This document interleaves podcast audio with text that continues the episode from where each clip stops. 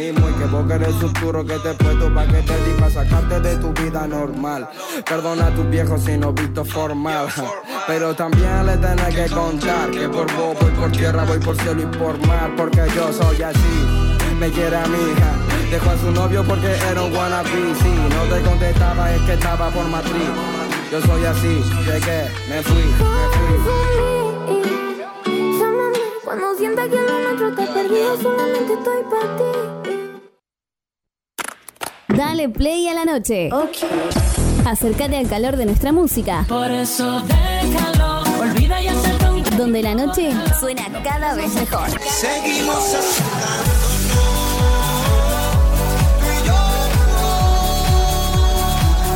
Bit Digital, la plataforma que conecta al mundo.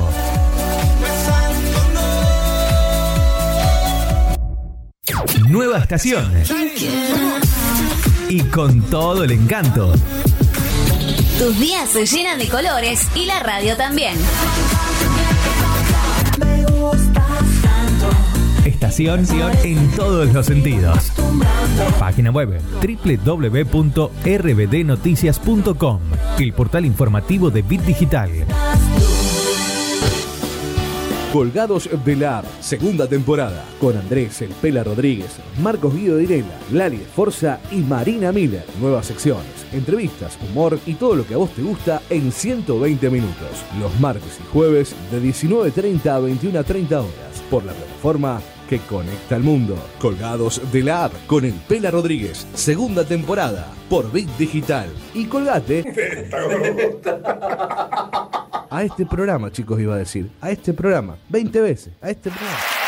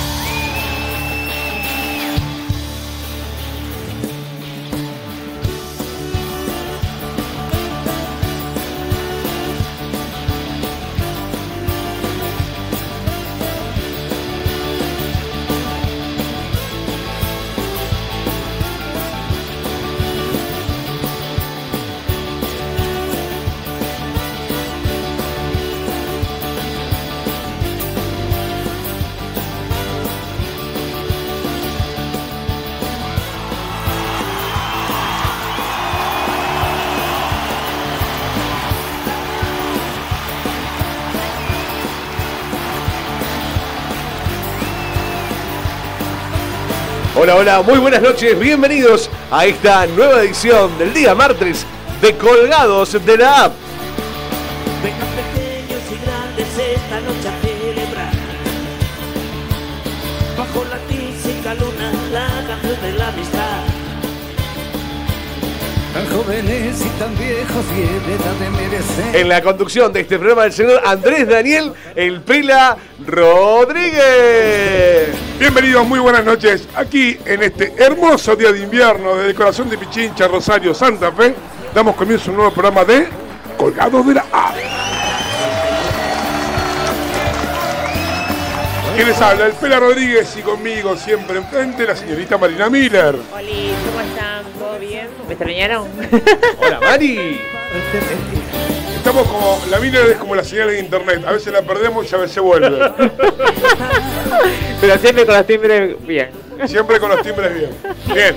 Y detrás del vídeo, la voz, el señor hoy medio revolucionado con sus copas al viento, Marco Guiodinela. Hola, Pela, hola, Mari, hola, equipo. Bienvenidos, buenas noches para todos. ¿Cómo están? Todo bien, Dinera, Qué todo bueno, bien. qué bueno. Noche de frío aquí. frío. Noche de frío en Eh. Rosario y la región. Vamos a actualizar un momento, por favor, en este momento. En Rosario, 9 grados 3 décimas, humedad 49%. Una linda mínima esta mañana, mucho frío hoy a la Mucho mañana, frío. mucho frío en Rosario y un poquito de viento ya te cambia más, ¿viste? Terrible. Un hermoso día, eso sí, para el que estuvo salir al sol y demás, pero la verdad Un que hermoso muy día lindo. para el que trabaja en una cocina Claro, de un, bueno, de un pero restaurante. estaba lindo el sol. No, sí, no, si estábamos todos en el sol sentados. Estaba usted- Para, sí, estuvimos Yo me lo imaginaba a usted. ¿No me vio? No, lo vi, No, lo vi. Estábamos la Mili, No, usted, el señor Lari Forza, que debe estar por venir. Todos sentados al sol, ahí en, en calle Fel- Pellegrini. felices y contentos. Mientras la sombra se iba corriendo del edificio y nosotros nos íbamos, déjese de película.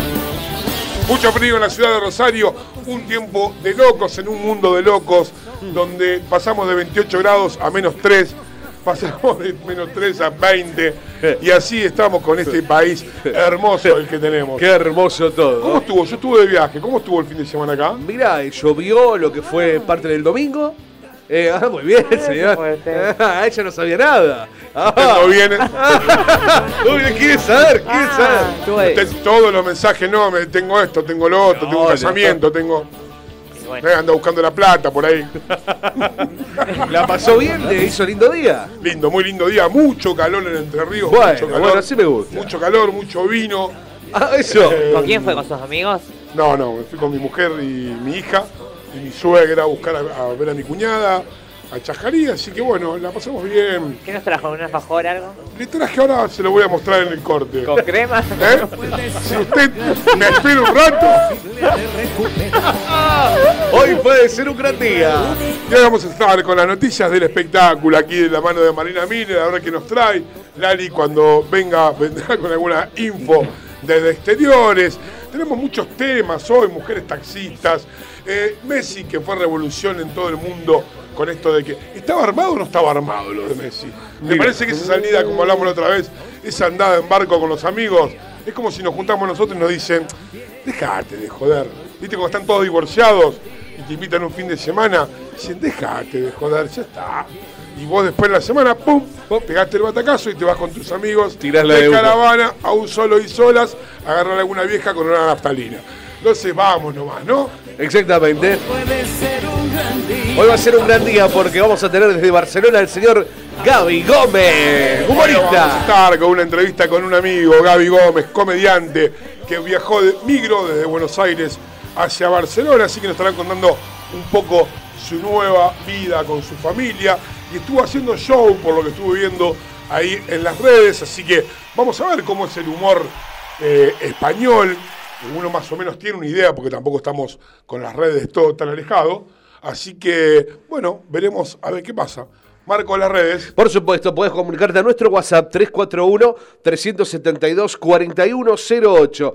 Eh, también podés vernos en vivo en www.rbdboguet.com. También estamos en el twitch.com barra bit digital ok. Y por supuesto, en el Instagram, si te gusta mirarnos desde allí, haces clic en la bios y por supuesto en la primera opción tenés para escucharnos. Estamos en todos lados gracias a Bit Digital, la plataforma que conecta al mundo. Esperanos tipo 8 menos 10. Estaríamos, estaremos hablando con, con- desde Barcelona con Gaby Gómez para que nos cuente un poquito su vida. Che, ¿qué, qué historia esto de. ¿Usted eh, ha tomado taxi con las mujeres? ¿De mujeres que manejen mujeres? Sí, el Gita sí, lo tomo a la noche. Lo toma a la noche. Sí, cuando voy a, no, pero en serio. Cuando voy a la casa de mis amigos y, y lo tomo, Claro. y hay- una aplicación y tomo el Gita. No son muy agradables, que digamos, algunas sí, otras no. No, dice ¿Cómo son las mujeres? No, dijo Porque la- eso iba. Claro, no, no, claro. no. A eso iba mi pregunta.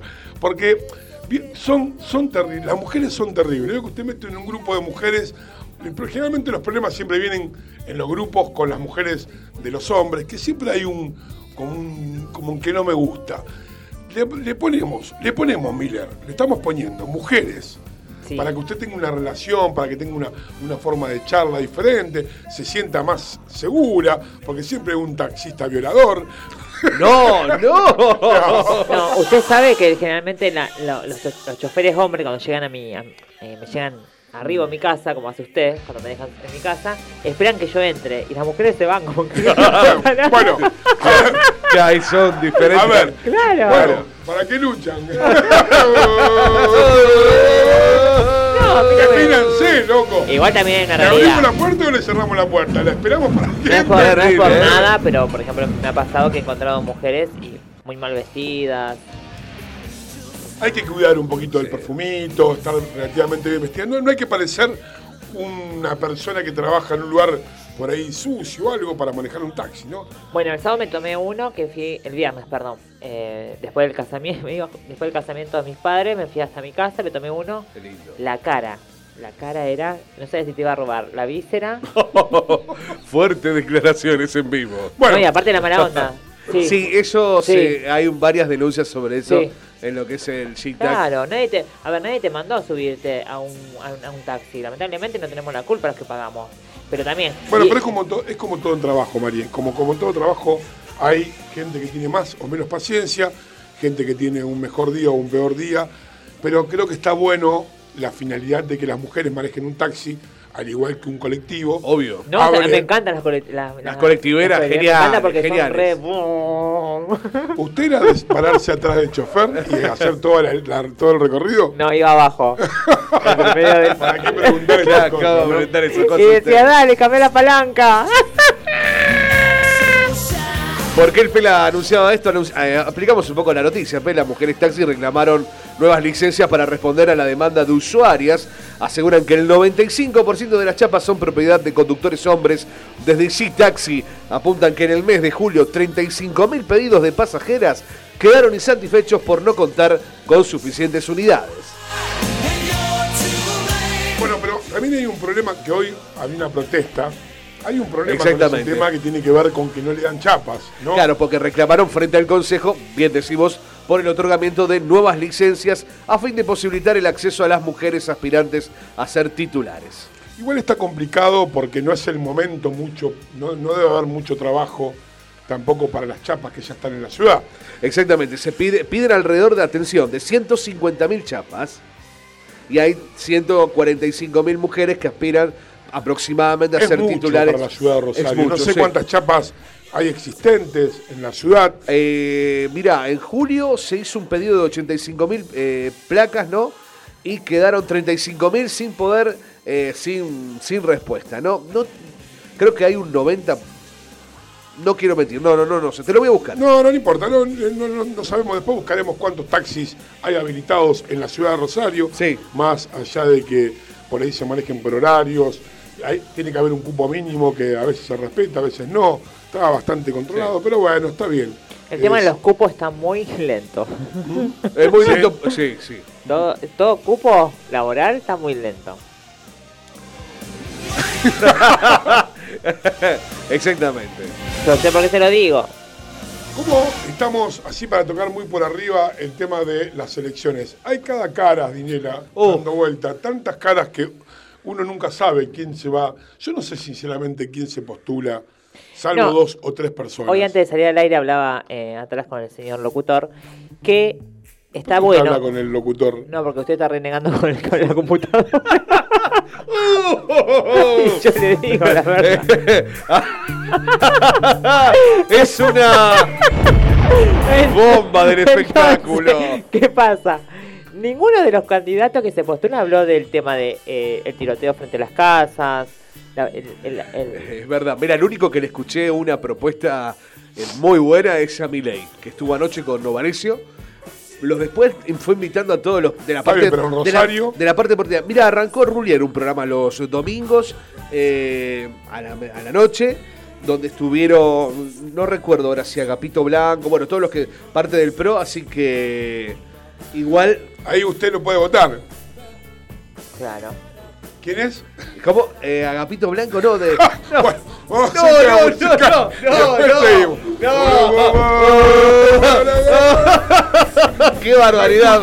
Ah, Usted no agarra los chistes. ¡Qué barbaridad, pela! ¡Qué barbaridad! ¡Qué bomba!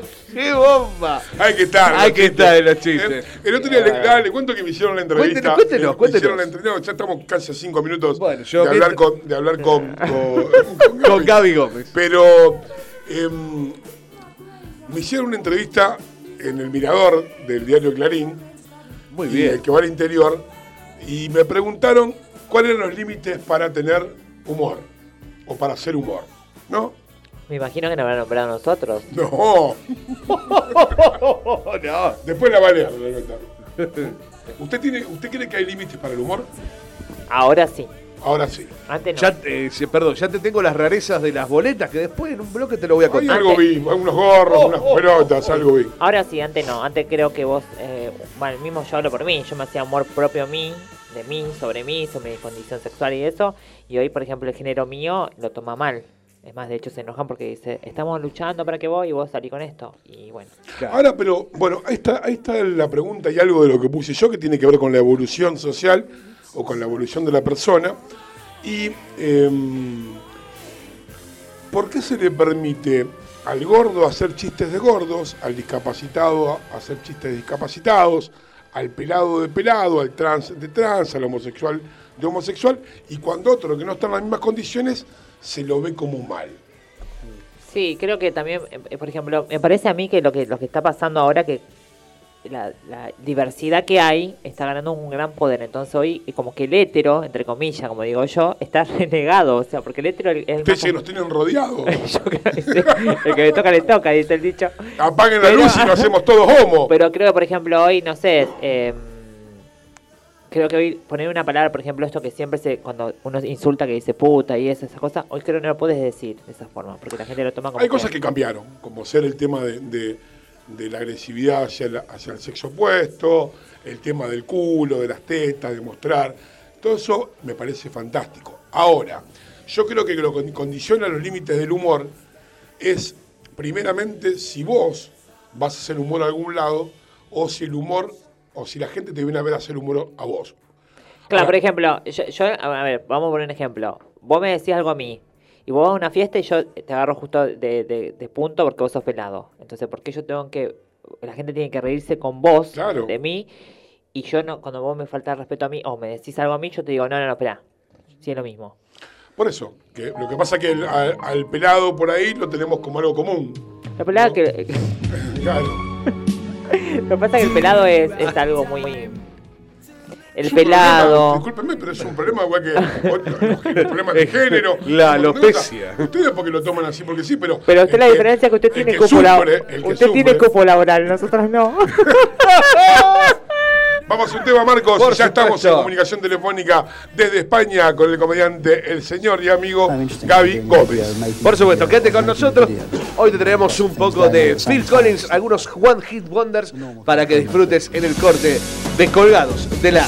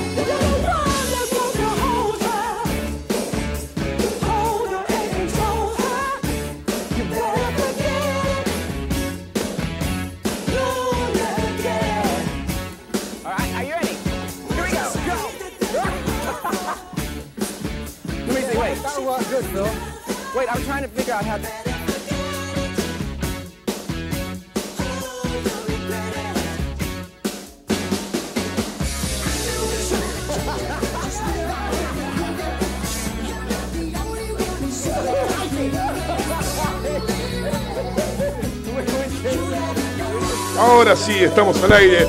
19 y 51 minutos aquí en Colgados de la App.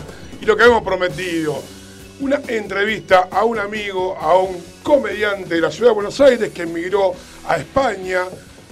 Ahora nos contará cuál- cuáles son sus proyectos, cómo Sí. la está pasando.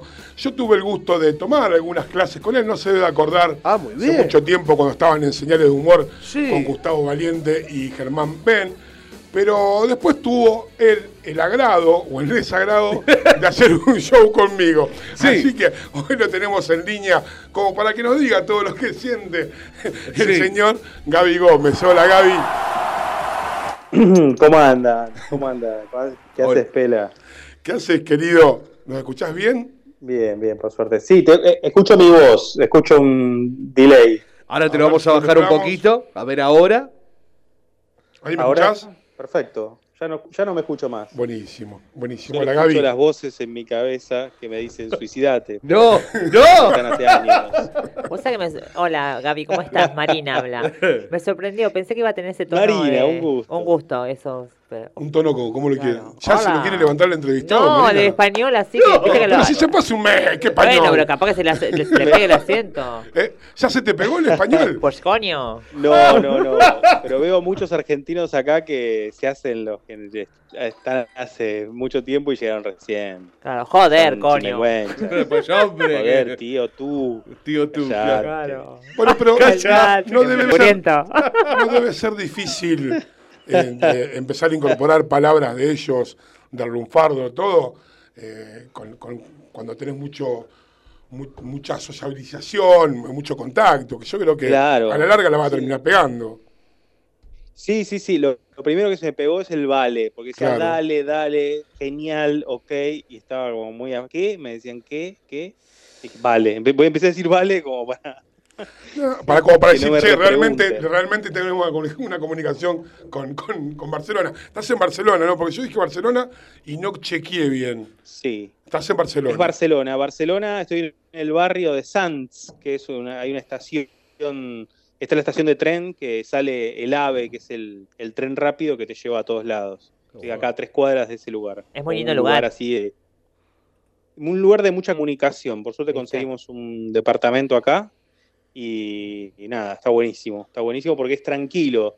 Barcelona es muy, muy, es muy intenso y denso poblacionalmente con el turismo.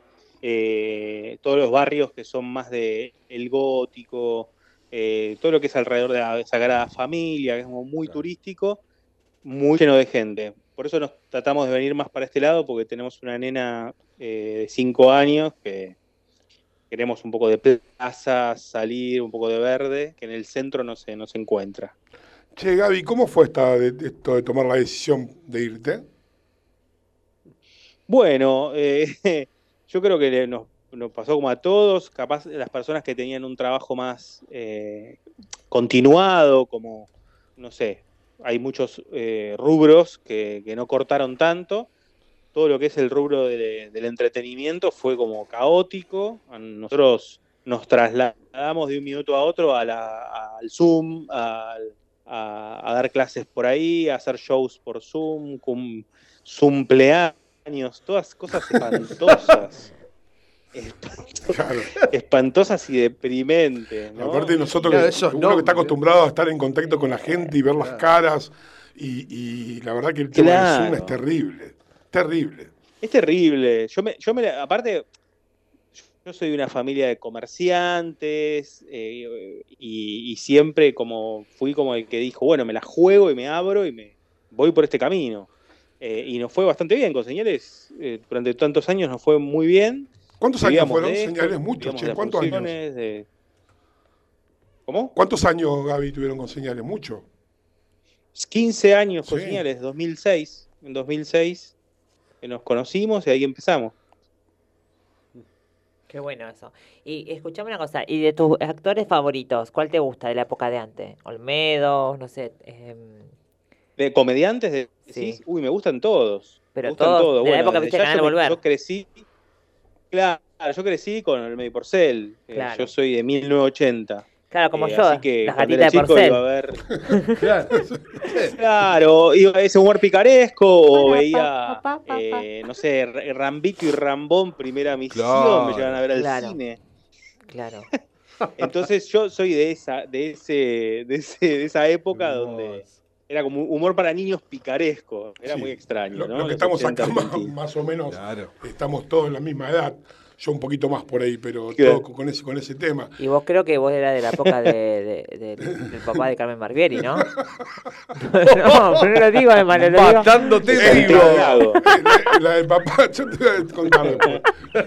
Matándote Pero, vivo. ¿cuánto El tenés? padre, Cincu- el padre. Era Claro. el padre, era el padre. Ba- eh, Alfredo Barbieri, ¿no era época? ahora son todos comediantes en esta radio. Somos todos cómicos. Estamos hablando con un comediante y todos hacen chistes. Che, Gaby, y cuando. Bueno, y- me, me gustan todos, me gusta Pepe Biondi, voy para atrás y me gusta todo. El humor argentino me gusta, me gusta. Es más, en la foto de, de tu Facebook tenés eh, la foto de pantalla, tenés con todos los, los, los comediantes de esa época.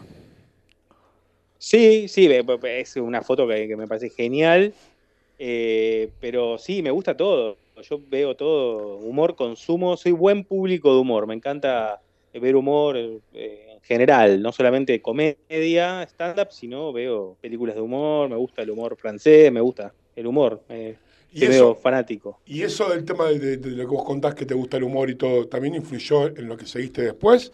¿O te empezó a gustar cuando empezaste con el tema de la comicidad?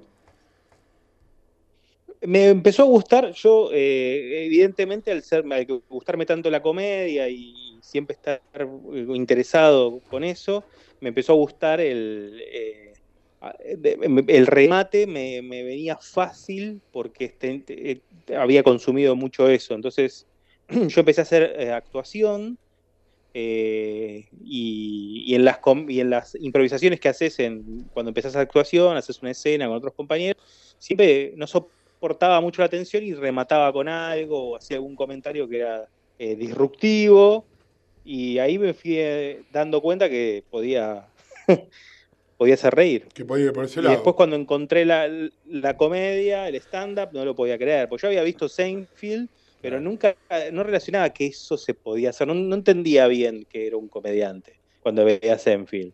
Eh, y cuando lo vi a Martín Pugliese en el Farabute, que fui a ver una muestra de un amigo, ahí dije, ah, ¿qué es esto?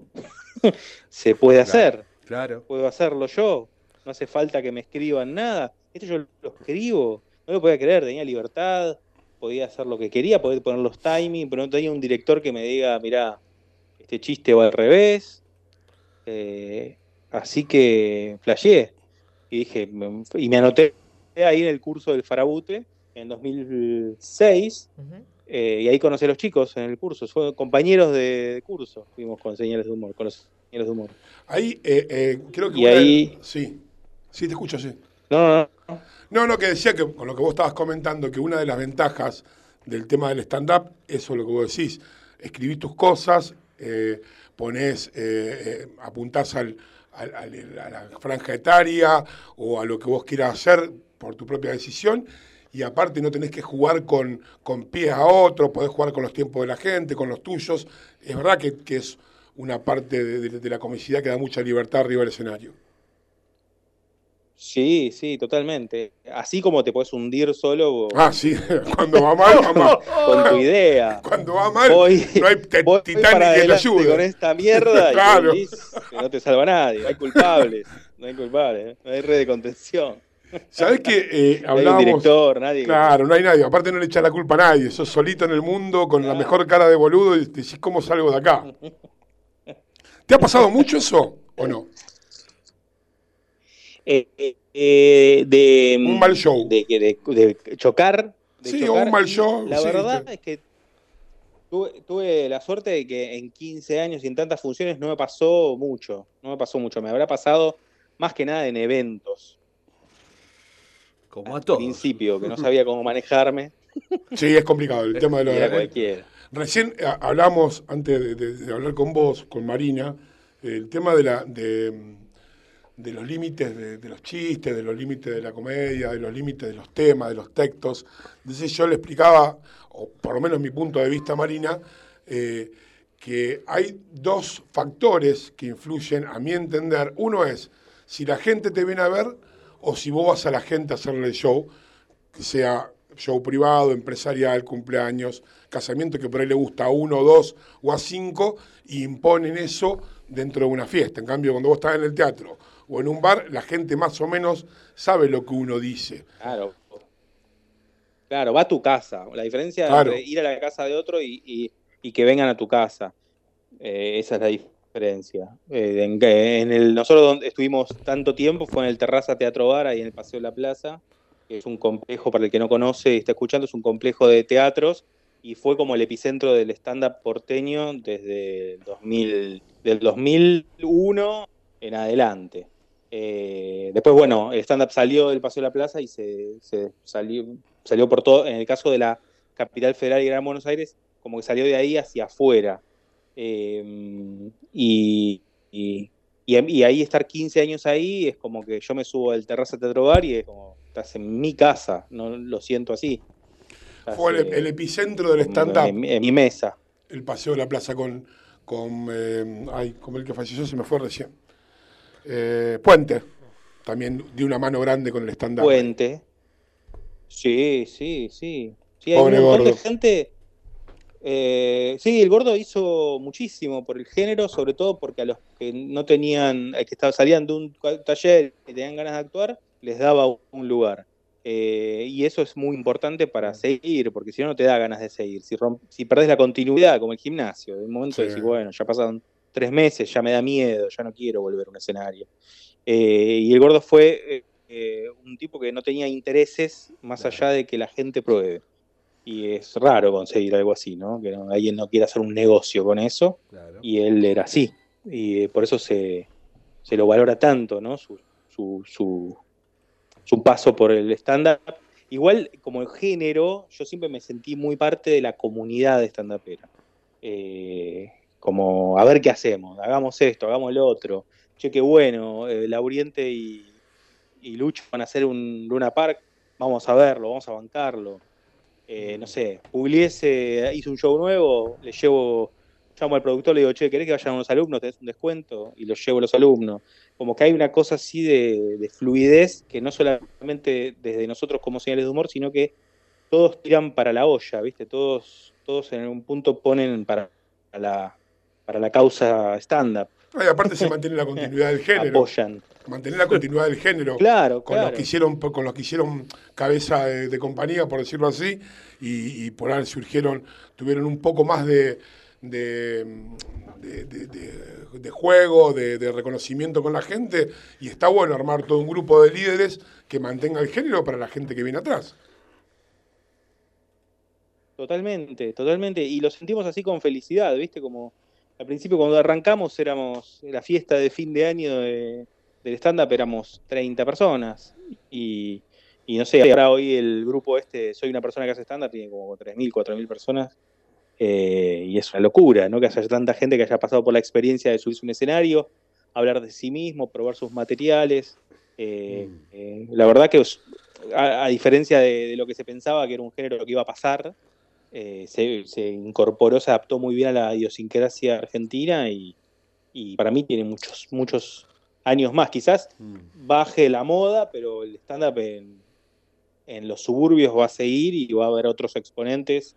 Eh, va, va a haber olas explosivas de, de stand-up, yo creo, eh, todas las, todas las décadas. No, para mí, lo, Es para mí algo lo, que lo que crece. hizo, lo que hizo fue que, que generó mucha gente estudiando y como, como vos decís, también es parte que algunos como terapéutico, como vos quieras llamarlo, levantó la vara. ¿Viste? Levantó la vara y entonces hay mucha gente que hace, es como los jugadores de fútbol. Si vos vas a un lugar que hay muchos jugadores de fútbol, van a encontrar eh, gente que es muy, pot- muy potable para, para, para hacer show y todo. Y van quedando muchos atrás. Pero al haber tanta cantidad está bueno. Yo creo que esto va a seguir porque Está bueno. Ah, buenísimo. Mucha gente lo toma terapéuticamente, inclusive hasta yo cuando arranqué también lo mío fue eh, puntualmente para el- sacarme la locura que tenía en la cabeza, que mucho, muchas de las personas, Claro. o salir de la normalidad. Para que Marcos te quiera hacer una preguntita. Gaby, sí, Gaby. simplemente, eh, bueno, Bueno, estás en... Marcos. ¿Qué tal? Buenas noches. Estás en España, bueno, los catalanes... Soy locutor, Marco. Exactamente, se nota mucho, ¿no? Muy bien. Bien. Muy bien. Eh, me encanta. Gracias. Eh, ¿qué, qué onda los españoles? Eh, ¿Son cercanos? ¿Tienen muchos prejuicios?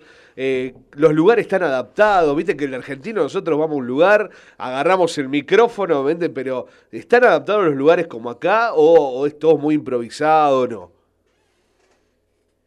Mira, yo lo que me pude meter, ya te digo, hace poco Sí. que estoy, estoy viendo el circuito de comedia. Ajá. Hay una ola grande que fue en el 2001 con el Club de la Comedia, que salió en televisión y, lo actúan como acá. Claro. Actores que hacían, eh, Sí. y había guionistas que les escribían, mismo formato acá que allá. Pero acá eh, terminaron, mucha gente hizo comedia después en el 2000 y pico, también alguna camada, pero me parece que ahora, eh, por lo que estoy eh, viendo acá en en Barcelona, eh, empieza a haber como esta cosa de mucha gente que quiere hacer comedia. Qué bueno. Mucha gente, llegó un en un momento que digo, uy, mira qué bueno está, es Claro. una ola, y aparte es, tiene la energía que yo tenía hace mucho tiempo, que, y me la contagian, que Sí, es, agarremos este bar, y encima los gallegos, perdón, digo los gallegos, No, sí. me van a matar. claro, lo- ojo. lo- lo- lo- los, los españoles en general, hay un bar cada 20 cuadras, Claro. y hay guita. Hay o sea, plata, hay exactamente. guita, o sea. Hay guita. con Hay 7 guita. euros eh, ves algo y te, y te dan una birra. Por 7 Entonces, euros no por siete existimos, euros. no existimos acá. que vos lo traducís y, y ahora decís, es, bast- eh, es bastantes pesos, y lo multiplicás por 200 el euro, es bastante, pero... Exacto, 7 son euros casi para 800 pesos argentinos. No, mil y pico. Al- Claro, Estoy hablando 7 del, del- Ah. legal. Sí, nada. Nada. O sea, no es. Claro, no es nada.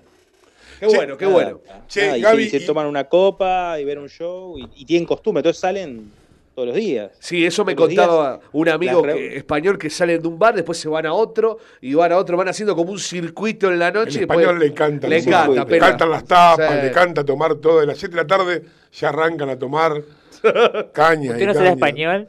No, es hermoso. España, España es hermoso. Es descendiente, me parece. La- yo soy, discúlpeme, pero, yo- ¡Ole! pero discúlpeme, yo soy de Islas Canarias, tengo la comunidad europea, soy español, soy Andrés Daniel ¿Vio? Rodríguez Colus. Y usted que no me quiere ir a coger la manzana.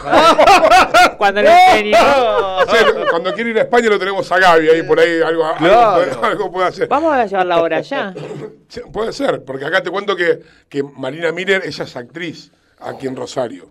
Sí. Se ríe. ¿Por qué se bueno. ríe? Eh, bueno, hace Porque show. él, él me vende, no sé si me estaba cargando o me está... No, le estoy diciendo No. a, a Gaby porque no, no, no, te, no te conoce y, y, La diferencia, Gaby, que soy, en realidad soy una actriz caladura porque nunca estudié, siempre improvisé. bueno, se nota, pero no importa. ¿Cómo que se nota? ¿Cómo se nota? Pero nada, la, la, la- la improvisación me llevó tantos años, ya hace 20 que estoy arriba del escenario, que por ahí como que, eh, nada, me gusta escuchar esto, me gusta, te- te- viste que no me meto bocado porque me gusta escuchar cómo es el tema, cómo es allá, cómo es acá, porque acá, bueno, lamentablemente los artistas hemos sufrido muchísimo. Bueno, todo el mundo ha sufrido, pero bueno, nosotros seguimos sufriendo porque todavía acá no hay eh, un sostén que el artista. O fíjate que vos me estás diciendo que 7 euros y acá, para ganar eso, Claro. ¿qué te- ¿cuánto tenía que comprar la entrada? Bueno, pero es diferente, es diferente el formato. Claro, o sea. estoy, estoy hablando, yo decía 7 euros, pero no para compararlo, sino Claro, porque no un sueldo comparar. son 1.300 euros por mes mínimo. Sí, sí, que sí, sí. mil, Tengo noción 1300 porque mi ex era de Entonces, España. Entonces no, no hay, eh, los tipos, eh, hay una, aparte una, una característica de ellos también, es que no te invitan a, a la casa a comer o a ¿Viste que tomar no te algo, invitan? a tomar mate. Eso es verdad. Eso es verdad. No, no. eh, La, Eh, gente se reúne en los bares. O sea, la vida Claro. social es en los bares. Terminan de laburar y se va lindo. al bar de toda la vida y se juntan con los amigos y están ahí hasta antes de- y después se van a comer a la casa. ¿Y vos le Eh, ofrecés comete- mate? Con una tapita bien con preco- Hay muchos argentinos, en Por España ahora- están acostumbrados también. Por ahora no, porque Digamos que no es conveniente. Claro, sí, Claro, sí, claro. sí, sí. ¿Qué, qué temperatura Claro, está haciendo Pero ahí? a, Hace bueno, calor, ¿no es cierto? Y hoy sí, está en está verano. 20 27 grados, se espera una ola de calor para Qué mañana lindo. eh, picante. Para que tengan una idea con el tema de... de- de- Hizo 40 grados. No, está terrible. Está terrible. Pero bueno, acá es un frío terrible. No sé cómo está. Lo bueno, para que tengan una idea, creo que está el menú ejecutivo, por decirlo, está 10 euros, 10, 11 euros. Para que tengan una idea de relación. Sí, por ahí. Lo que vos, del 7 euros con, con, con, una comida al mediodía, como si comes acá un menú ejecutivo. ¿Por qué no se va una semanita? Yo ya me fui. Bueno, pero puede Ya está, no me alcanza. Ahora me fui cuando estábamos. ahora, ahora, ahora, mis amigos de allá no quieren saber más nada conmigo. Claro. Pero, che, Gaby, y, vos antes de irte para allá, ¿hiciste contactos? Eh, ¿Cómo se manejaron para llegar allá y, bueno, tener algún apoyo? Yo tengo a mi... Bueno, al principio no íbamos a venir a Barcelona, íbamos, fuimos a Valencia y no, no nos cerró, porque lo vimos no tan cultural como esperábamos, ¿viste? Pensamos, como mi mujer es cantautora y, claro. y yo soy comediante, dijimos, no, necesitamos una ciudad con más cultura y nos vinimos para acá. Eh, y, en ese momento dijimos, bueno, vamos a contactar a tu hermana, mi cuñada vive acá y ah, empezó a hacer comedia, ella hacía comedia en Buenos Aires y, me dice, me dijo todo el panorama, me dijo, che, Reda, que vengas acá, que des clase, no sé qué, y bueno, y vinimos para acá. Nos agitó y vinimos para acá. Y aparte está la familia, ¿no? Para, Qué bueno. En el caso de, mi mujer. Qué bueno porque caer solo a buscar cosas. Igual siempre hay un argentino dando vuelta por alguna parte de Europa que, aunque no sea un allegado directo, por contactos de, te van dando una mano, ¿viste? Ya están acostumbrados a que muchos también van a hacer las pruebas a mirar allá para cambiar un poco el formato de vida.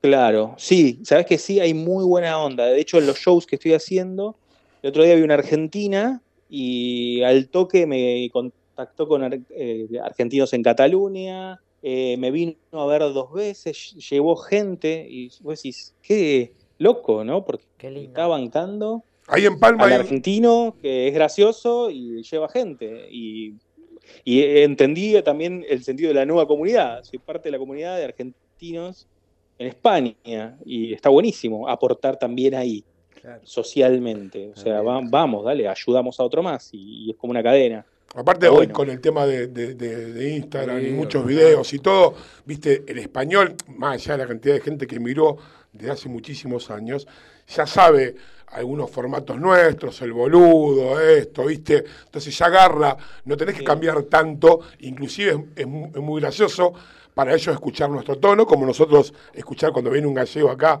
a, a contar algo. Claro, es verdad, el otro día un, español me decía, eh, nos, como nos libera que vos hables de los argentinos y te rías de los argentinos, porque nosotros tenemos prejuicios también. Entonces, así como los tienen ustedes de nosotros, nosotros nos libera que vos hables de esos prejuicios y, y nos deja reír, ¿viste?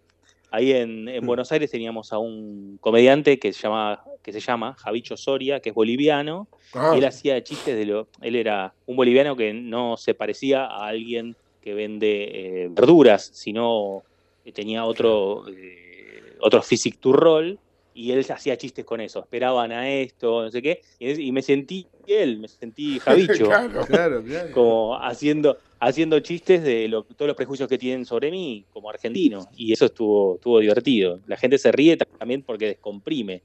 Claro, porque Es, el argentino acá es insoportable, habla de los codos, todos se creen que la saben todas y todo eso. Y eso hay que, hay que aprovecharlo porque si, no es un elefante, ¿viste lo que decíamos, la teoría del elefante en el salón? Claro. Eh, de repente hay un, un elefante acá delante nuestro y yo no lo estoy mirando ni hablo de él. Y el elefante es todos los prejuicios que nos tienen a nosotros. Si yo hago chistes con eso, ya entro bien, entro bien diciendo, sí, el argentino es así, así, así, o hago un chiste con esto, o duplico la apuesta y soy más soberbio en joda, ¿no? Sí, sí, potenciando los defectos que tenemos como argentino en el exterior, donde acá potenciamos los defectos particulares de cada uno. Entonces allá vos utilizás el argentinada, por decirlo así. El argentino como estereotipo, claro. Claro. Che, ¿y cómo, y cómo te fue? Ahí escuché un poquito de, lo, de lo que pusiste, del show que hiciste ahí en Barcelona. ¿Cómo llegaste? Contame, ¿cómo fue? ¿Qué preparaste? ¿Estabas nervioso como la primera vez? Mira, Pela, yo, yo, hace poco que estoy acá, así que esta fue mi tercera vez. Mirá vos. Eh, la primera la publiqué un poquito en Instagram, eh, en las historias, y esta vez hice un post como para que ya se me sentía un poco más cómodo con el material. Empecé a hacer eh, Firmer Open, Open Mic, que es micrófono abierto, está eh, se anotan siete comediantes y hacen el show. De la misma Y- forma que acá, ¿no? Igual se manejan. Sí, sí, hay un mismo formato. Cobran, acá te cobran Bien. al Open. Es raro, ¿no? Mirá Porque, vos. eh, si se Claro. está, estoy proba- te pone como a prueba. o sea, estoy probando, pero a la vez no puedo fallar. ¿Mucho te cobran o no? Eh, y lo que es lo de todo. Ah, bien, bien. No, no me cobran a, a mí. No le cobran a él, le cobran a la gente. Ah, digo yo. Le cobran a la gente eh, como público. Claro, claro. Eh, por eso, por eso decía que es una pequeña presión, porque bueno, Sí, sí. la gente quiere, pagó y quiere reírse. Si vos vas con tres chistes de mierda Ah, hijo de puta, eso. Pues hombre, he perdido 7 Claro, te querés hacer gallego. ¿viste? o por ahí te mandaste Claro. una cargada y decís, "Dejá la puta que Te te parió. parió. ¿Escuchaste, ya, che, y, y- y estabas nervioso o no? ¿O la, o la manejaste bien? sí, como Estaba la re primera cagado. vez. Estaba nervioso. Yo tengo el oficio, viste, tantos Sí. años, pero Claro. estaba nervioso, ne- muy nervioso, nervioso como un estreno. Estaba... Y aparte no sabía que, si me, iba- que capaz decía palabras que no se entendían, viste. Entonces estaba como muy perseguido, pero salió re bien la primera y ya al toque, me, la segunda vez que fui a ese Open me dieron para cerrar. O sea, me fue tan bien que Qué bueno. me dejaron me dejaron cerrar el otro el Open del domingo que es la filmación que hice en Instagram que los invito a todos para que me sigan arroba Gaby Gómez comediante Muy Estoy bien. en Instagram y subo todo el tiempo cosas historias y cosas sobre esta experiencia de vivir en otro lado recién estoy haciéndolo así que estoy como muy fascinado con todo Está es bien. nuevo, y etapa está de bueno. Y está bueno, y está bueno que lo tomes así, porque no ha sido fácil irte con, con una nena chiquita y tu mujer, los dos que en la, en la parte, te- laburan de la parte de entretenimientos. Debe ser di- difícil, Sí. de verdad que debe ser difícil con un vas con, con, con el culo lleno de preguntas, para decirlo ¿Qué te mal y parece? pronto. Claro, una. Claro. De una, de una, y, y bueno, pero es apostar. Apostar eh, a un tiempo. Siempre tuve ganas, chicos, de, de vivir en otro país. Siempre que alguien me decía, estuve viviendo en Australia un- ocho meses, estuve viviendo en... Claro. en- cada vez que me, alguien me encontraba con alguien así, me interesaba mucho cómo es. Y esta fue una oportunidad. Dije, bueno, está todo mal acá, no se puede actuar.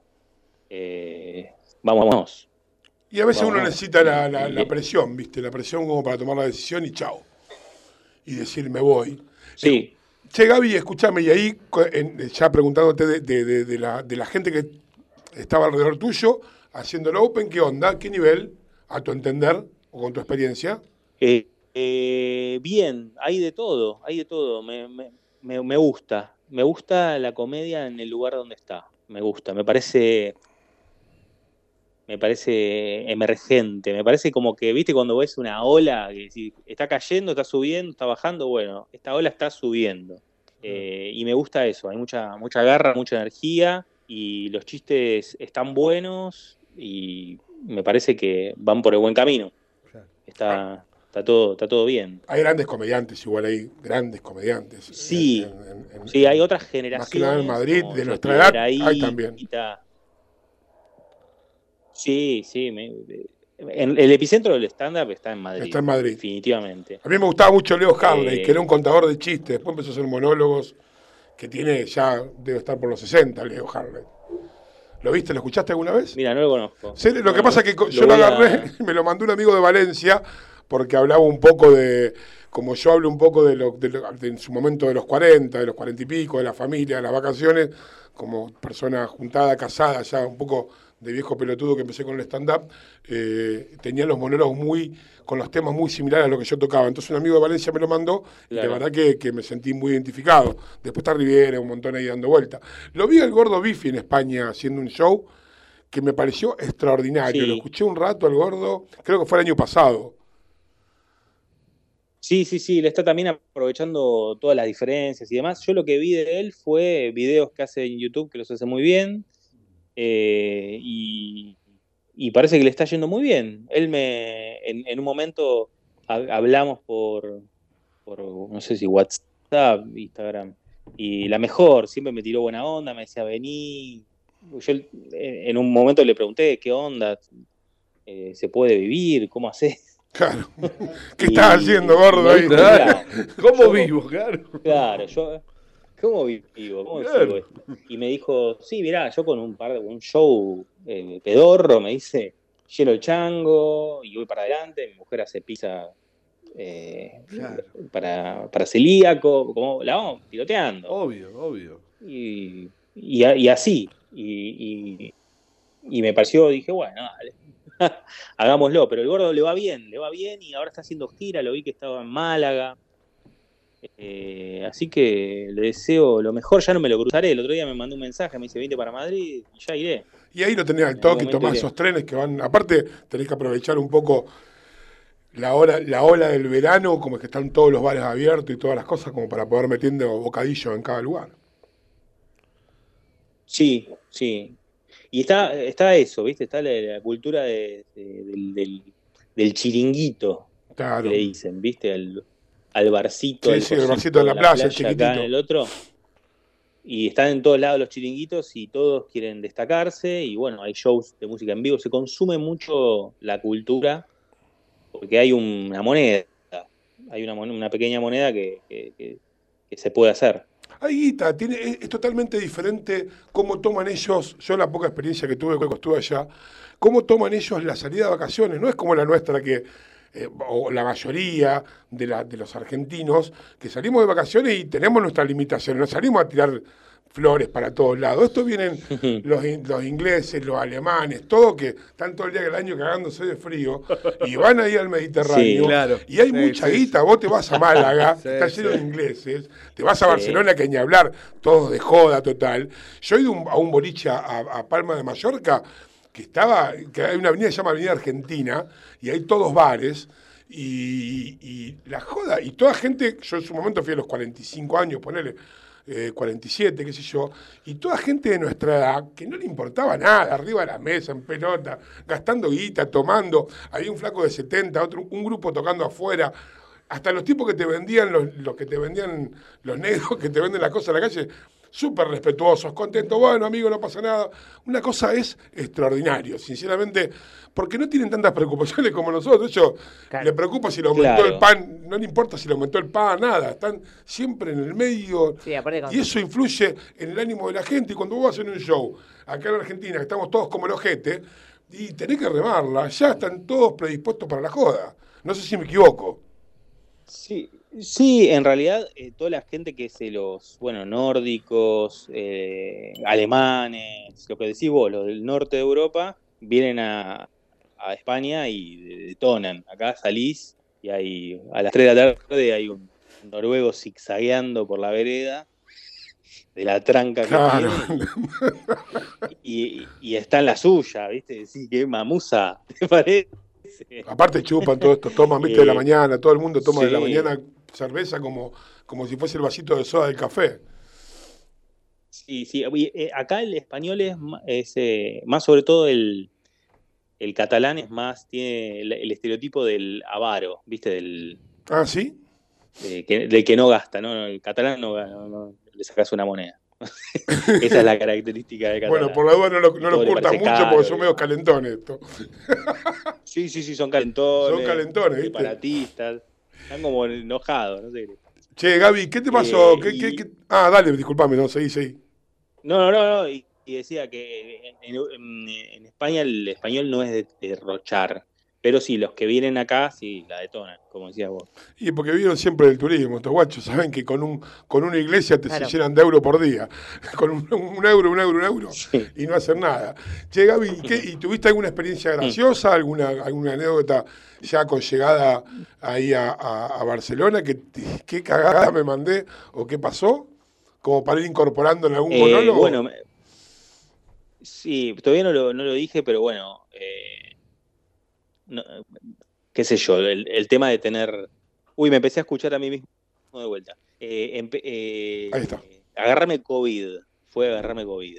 Eh, llegamos, conseguimos un lugar y me agarré, nos agarramos COVID No. y, y fue llegar, encontrar el lugar, estar ahí, estar encerrado 20 días, que como fue un castigo Como diciendo, ¿para qué estoy acá? Me, tomo el avión de vuelta, dijiste vos. Me vine hasta acá estoy encerrado de vuelta, ¿viste? Todo el ¿Y la nena también de, tuvo o no? de la cuarentena. ¿Los tres tuvieron? ¿Quién? ¿La nena?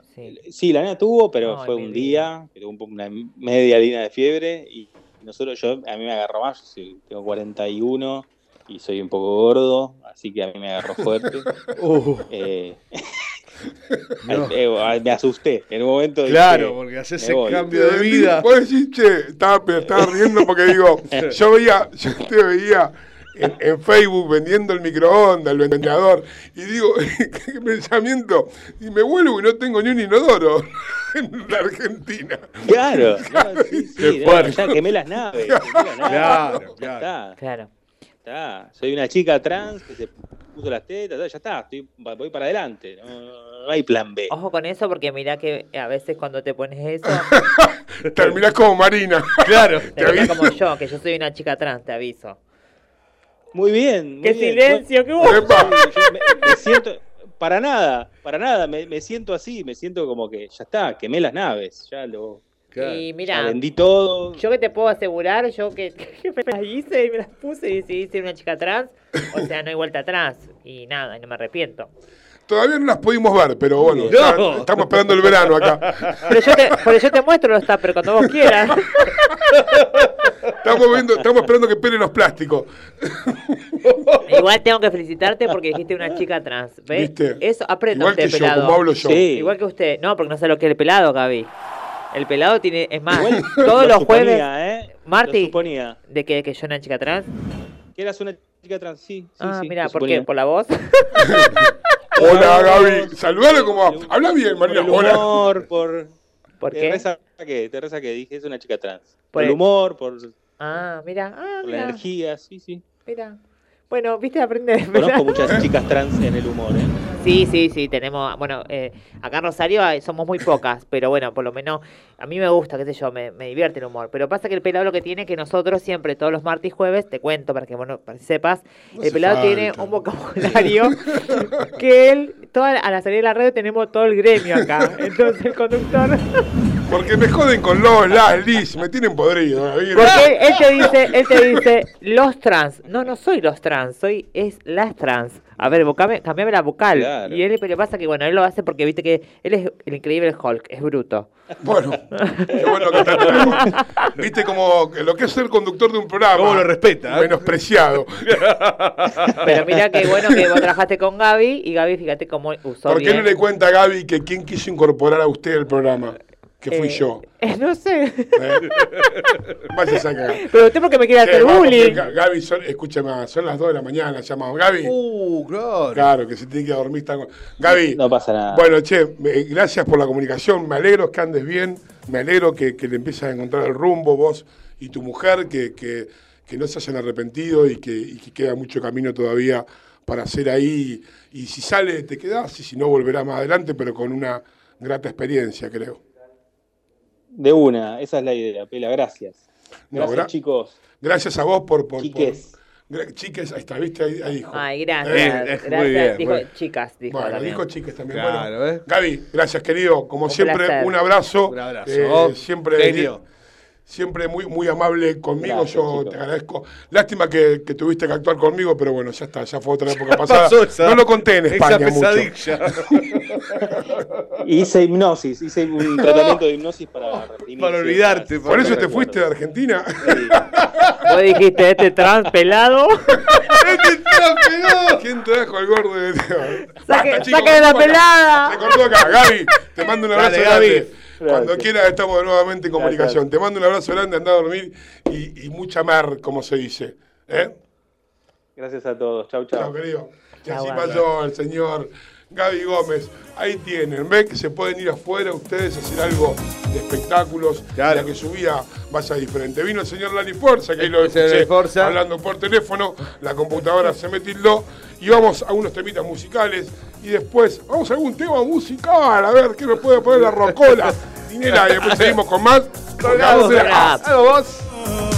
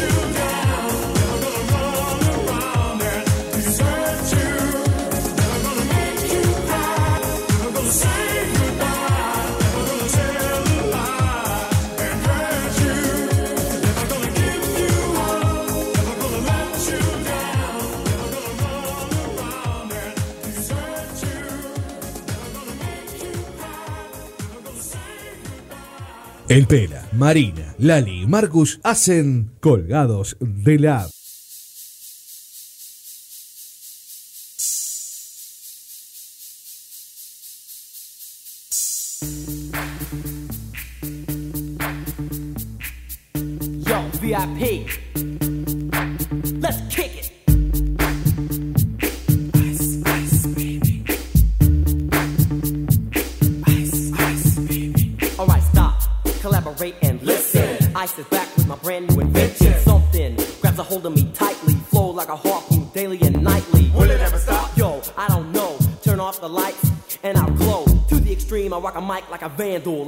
stage and watch it jump like a candle.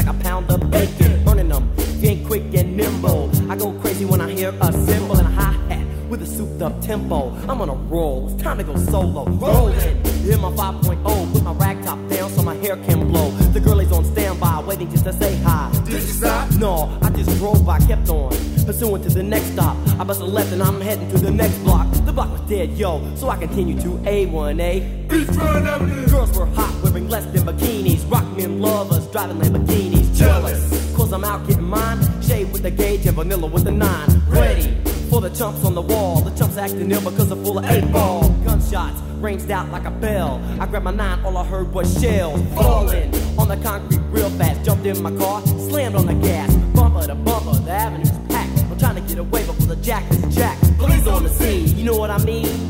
They passed me up, could run it all. I don't mean if there was a problem, yo, I'll solve it. Check out the hook while my DJ revolves it.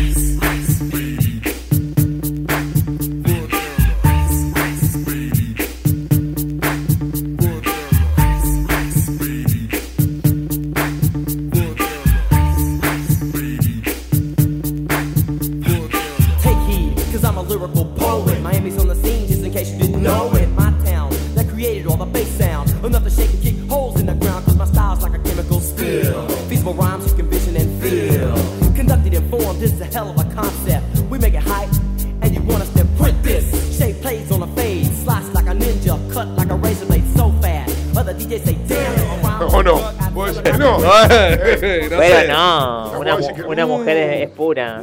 ¿Es pura qué? Pura y casta. Pura casta. Como ¿Cómo le va? Llegó el señor eh, Lali Sforza. ¿Cómo, ¿Cómo anda, Lali? ¿Cómo andan ustedes? Vengo de la cancha central. ¿Cómo anda el partido? Te traigo malas Argentina. noticias, ¿eh? ¿Cómo vamos? Estamos perdiendo 3 a 2. Me estás jodiendo. No, ¿Tres a dos. A dos? 2 a 0, nos pusimos 2 a 1 ahí a tiro. Muy bien. 3 a 1 Bragantino. 3 a 2 ahora, así que. ¿Cuánto falta? Y deben faltar 30 minutos. Bueno, ¿No le, dije. ¿No le dije que era la vaselina?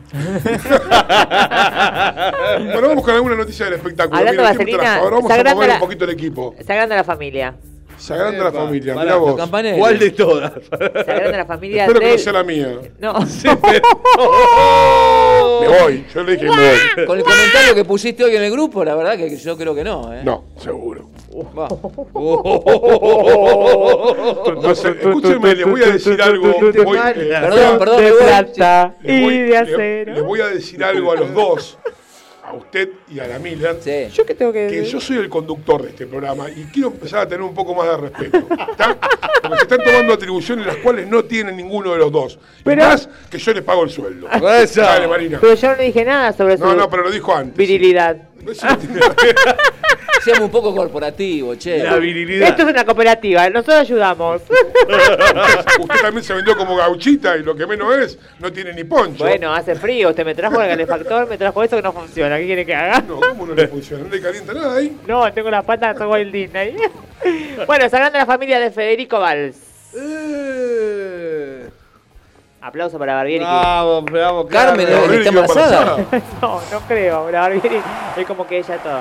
Bueno, esto posteó en sus redes sociales, la cual en Twitter, la cual muchos seguidores de él ha sido como el, ¿cómo se dice cuando es el puesto número uno? Top en topping. Eh, trending topic. Trending topping. Trending topic. What the fuck? What the fuck? Hay un toque to me. Quedó, quedó el what the fuck de hace un par de semanas. difícil. What the fuck? What the fuck? Bueno, la cuestión que bueno fue furor en las redes sociales y todos preguntaban cómo se iba a llamar, de cuándo estaba, porque vio que se amigó con su novia. ¿Quién era la novia del señor Federico? Qué Val? tóxico que es ese chico, ¿no? Está flaco ahora, no sé. Tengo no, que... No lo, no, no, dice, no, me parece buena persona. no lo vi más. No, es muy tóxico. ¿Es tóxico? es tóxico y mamengo. Ah, claro. Cuando usted es mamengo es muy difícil que la novia quede al lado. ¿Sí? Y usted fue que mamengo. Carmen, no, yo no. Aparte yo a los 18 me fui de mi casa. Te echaron. No, no, me vine a estudiar. no, no. Después ya perdí cualquier tipo de contacto y de control de mis padres hacia mi ser. Yo me parece, para mí lo veo como tóxico, lo veo como... eh, Igual eh, es, una apreciación mía, ojo. Igual lo veo como que no se decide, pero bueno, es otro tema esto. La cuestión que lo siguiente es que Federico Val eh, tuiteó en Twitter esa frase, se agranda la familia, y todo el mundo estalló hasta las redes sociales. Los canales de televisión, los chimienteros empezaron a, a hacer repercusión de esto. Pero bueno, él no hablaba de un embarazo como generalmente la gente pensó que iba a suceder. Hablaba en realidad de que iba a tener una nueva mascota en su vida. Qué hermoso todo. ¿Por qué hacen esto? No, pero esos son los títulos, ¿viste? Que aparecen. vende humo. Y te enganchan. un Y uno se prende porque ves, se agranda la familia y vos tac, te prendés a ver la noticia y termina ser que adoptó una gallina, un perro, un mono y anda cogoteando el ganso por ahí. La verdad que bueno, está bien, es parte, de, Es parte es del- del folclore. circo. Lali, ¿cómo estamos hoy? ¿Qué tiene? Empató central. Muy Un bien. buen momento. Dale, Vamos, siga Central. con eso, siga con Caraglio. eso. Muy bien, muy bien, vamos. ¿Eh? Lindo Empató. partido. Eh, bueno, eh, tengo un par de notitas. Eh, este, un abuelo que sorteó un auto para que su nieta pueda seguir estudiando medicina. Qué bueno. ¿Y quién lo ganó? No, no, todavía está en sorteo. Ah. Si, este, si quiere, este, yo tengo los números. ¿Se va a anotar usted? ¿Compró? Tengo, tengo unos números. Ah, acá para ah, darle. bueno. Bueno, ¿Eh? me parece muy bien. ¿Qué es su hija? No, no, no. Es para mí. No, el causa. abuelo soy. El abuelo. Es como decía antes, para la Fundación Rodríguez, los hijos de Rodríguez. Exacto, exacto. Eh, bueno, este, después tenemos una importante empresa de ventas eh, que sorteará eh, premios por 500 mil dólares entre sus empleados. Un guitarrista que habla mal de otro guitarrista. Eh, tenemos alguna cosita interesante. Después acá me dejaron algo que no sé qué tiene que ver, pero bueno. Si Cristina queda atrás, ganamos todo, dice Caro Lozada. Dios No, mío. no, no. Qué Sen- fuerte. a ver, esta chica es, es precandidata a senadora nacional, ¿no? Bueno, después decimos que el país que tenemos, Argentina, que país de mierda, que, que claro, y si este, la culpa la, ten- este, la tenemos nosotros. Yo ya perdí el tema de, de los candidatos. Ya vamos a hablar en quién un es ratito, potencial y quién no es potencial. Ya lo, lo veremos con, de la mano de. Ahora, eso, esa publicidad que sacan en la, en la calle, por ejemplo, que la puerta de mi edificio está lleno, lleno de volantes. Ajá. ¿Quién lo paga eso? Eso te lo da el Colegio Nacional Electoral como parte del aval que vos tenés como lista. Eso lo paga el O sea, que gobierno. lo paga Parte- en parte realidad. del dinero que entra Eh, en la ahí- Argentina toda. Ahí va a llegar Sí. a eso. Es de tu bolsillo que se descuenta de tus impuestos, ¿no? O sea que eso lo pago yo. Excepto Es de nosotros. Por eso se lo dejan en la puerta de la casa. Se paga todo por igual, ¿eh? Ojo, Todo ¿eh? por todos los partidos cobran la misma plata. No es todo por igual. No, todos ¿sí? por igual no, No, Gla- eh, sí, Lali. sí, sí. No, Me parece señor. que no. Tiene que cobrar todo, este, todo por igual. No es todo por igual, Lali. Te digo que no porque Lo averiguamos. No es todo por igual. Bueno, no se peleen. chicos. No, no, no, ¿Cómo entonces? ¿Cómo? Eh, de- de- Para mí tiene que ver por eh, la depende de la cantidad de votantes y afiliados tiene que, vos tenés. Tiene que ver por la cantidad de afiliados, me Ah, parece. afiliados. Es como los clubes. Las no adhesiones no- como los clubes, hermano. No cada no club. sé, yo la verdad que estoy en duda, ¿eh? Bueno, me bueno, después lo buscamos Bueno, tampoco. igual la plata va a un fondo y ese fondo se No, distribuye. pregunto mañana en la empresa cómo es, si Bueno, ellos la tienen al toque, o Bueno, sea, pregunto y ellos me buscar dirán. usted, tiene, tongo. ¿Usted tiene algún tongo? ¿Usted tiene, algún tipo de, Claro, pregunto en la empresa, ¿Tiene claro. No, familiares afiliados? Claro. No, ¿Tiene que porque ver paga cuánto el- le dieron? Porque paga el Estado, entonces... del sindicato. Bien, pero el Estado no es boludo. El Estado le da el que más le conviene. Como Boca y River le dan más plata y a, y a Talleres de Sarandí no le dan nada. qué sé yo. No, ¿Y es verdad no, que el que pero- gana con las otras boletas, que los que pierden, hace papel picado para que el que gana festeje? Era un dicho que se Se la decía. dejé picando. 341-372-4108 nos dicen, hola Pela, hola a todos, muy frío, volviendo a casa en tren, gracias por acom- Hugo. hacerme compañía, Hugo Seidel. Se debe estar cagando de frío. Hablando de tren, usted sabe que no hay, no, es increíble cómo la gente está usando el tren, Así que no hay es. pasajes de una semana a la otra. O sea, usted viene un domingo y recién hay, hay pasajes para el otro eh, domingo. Así está es. bueno, está bueno que Está se bueno. ahora que empiezan a abrir los ramales en algunos lados, está bueno porque Se el tren se extendió. La que es piola, es lindo. Se habilitó la, la estación de Arroyo Seco ya y se extendió todo en la zona de Marcos Paz también parte de Córdoba. Eso va a estar muy bueno y va a generar mucho movimiento en los pueblos o ciudades chicas aledañas. Por supuesto. Donde la gente va a ir tomarlo como un paseo. Lo que pasa que si te lleva uno y el otro te trae a la semana, va a ser un poco complicado. No, bueno, van a tener que cambiar las líneas, Van a tener que poner por lo menos un ida y vuelta de un viernes y un domingo. Como Eh, para... Ya se está implementando lo que es la salida a la noche, también por las tardes, los fines de semana. Con trayectos cortos Claro. para ir y volver. Así es. Una noticia de estas locas, pela, que andan dando vuelta, pero interesante porque otorgan un bono de 70 mil dólares para vivir en Escocia. Y la convocatoria, atención, incluye a la Argentina. Eh, con la intención de reactivar su población, atención, hay que reactivar la población de Escocia. El gobierno escocés emitirá los nuevos bonos de las islas. 100 hogares buscan ser habitados. Y te dice algunos de los requisitos cómo acceder a una, a una ficha de inscripción, ¿no? Es una forma de abordar algunas de las barreras financieras claves para que las personas que quieran vivir en nuestras islas estén cómodos, dicen por aquí desde Escocia, ¿no? Y lo que describe dice el bono será un acuerdo. Escocia es muy lindo para las películas. Obvio. Que vivir, ¿eh? Hay que estar. Por eso te decía, porque Mucho el bono. frío. Claro. Terrible, aparte, siempre es. Terrible. El bono será un acuerdo para proporcionar asistencia financiera basada en criterios establecidos para ayudar a los residentes de las islas para que permanezcan en su comunidad o para alentar a los hogares que están fuera de la isla a mudarse a la misma. Para inscribirte hay que completar y enviar la ficha de inscripción con fecha límite para hacerlo el 25 de octubre del 2021 y después se anunciará, eh, por supuesto, en la página oficial de Escocia quiénes son los afortunados. Yo ya me anoté. ¿Se anotó usted? Sí, pero- sí, me Eh, uno de los objetivos es generar un crecimiento sostenible e inclusivo en las comunidades insulares. Mira qué bueno. Eh, para criar ovejas. Ah, claro. Está bien, claro, claro, claro. Estoy solo, estoy solo, estoy solo, estoy, digamos. Ah, ¿Cómo estás solo? ¿Cómo estás solo? Ah, ¿estás solo? No, no, no, bueno, forma, forma de decir. Tan, tan, tan, tan, No es una forma de decir, ¿eh? Están escuchando, le aviso. No, no, dijo- ya sé, bueno, bueno, pero no. Sí, pero no. me parece. Bueno, pero ella me acompañaría en el peor o en el mejor, Sí. no sé. Sí, sí. Gran hermano, gran hermano. ¿Qué está pasando en esta casa? ¿Sabes que esta información también tiene que ver con muchos, eh, mucha info que aparecen en los portales con el tema de, viste, de pueblos en Italia o casas por un euro. Así es. eh, que se dan para poblar ciertos eh, lugares claro. que por ahí ha muerto, vive gente grande Y y, ha muerto y los- la gente joven se va a las ciudades más Por- cosmopolitan. Entonces, Así es. eh, y la iniciativa Familias Jóvenes, con chicos jóvenes también, los niños, eh, lo están incentivando a que compren la casa, le dan un préstamo para remodelarla, pero tiene muchas cláusulas. Una de las que se venden, no, ustedes, no sé si ustedes quieren por ahí moverse, es un castillo, hablando de Escocia, lo vendieron por dos dólares. Mirá vos. Pero cuando usted empieza a leer la cosa cambia. Ah, claro. La suntuosa fortaleza del siglo XIX es una de las favoritas del príncipe Carlos de Gales. Lo tiene el príncipe Carlos. Carlito, Carlos un amigo. Carlito. No, pero lo tiene más nombrado Eh, no, que, por supuesto, el que el príncipe- príncipe de Gales, el ¿no? príncipe Carlos, claro. Los detalles, un impresionante castillo escocés del siglo XIX fue puesto en venta por una libra esterlina. Más o menos 1.4 dólares. Es un castillo que está ubicado en la isla de Rum, frente a la costa oeste de Escocia. El bajo precio de venta del castillo se aplica, se explica por las cuantiosas reparaciones que hay que hacer. Hay mucho para hacerle Claro. pela. O sea, yo sí voy a querer vivir. Nos vamos con Marina a vivir. Ahí, al castillo. Primero y principal que no se van a encontrar. No, porque muy Che, grande. ¿Cocodrilos tiene- alrededor o no? ¿Eh? No, digo que si tiene cocodrilo alrededor. Cocodrilo es el que le va a salir a usted. No es el típico castillo. Tienen que. eh, eh, tiene un montón de cláusulas. La venden por ese precio porque restaurar y mantener esa propiedad Claro, para millones. ponerla en cero, más o menos cuánto.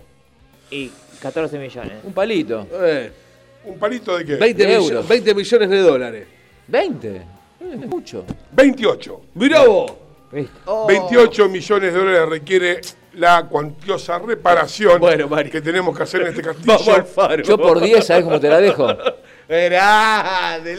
Pero no solamente eso, sino que están buscando el que la compre, Sí. que tenga esa, esa suma para. No, no es que Claro, "Ah, hola. voy y me pongo a pintar Hola, soy dice Lali". Marco Dinera. Quiero comprar el Sí. castillo. A ver cuánto Sí. tenés en el banco. No, a vos no te damos nada. Exactamente. Usted no puede ir con un, con un tarro de 20 El castillo de Maru Botana. pintura la cal y le da. Claro. No sé si no el de Maru. Y empieza a pintar y a picar las paredes. ¿Usted de pintar?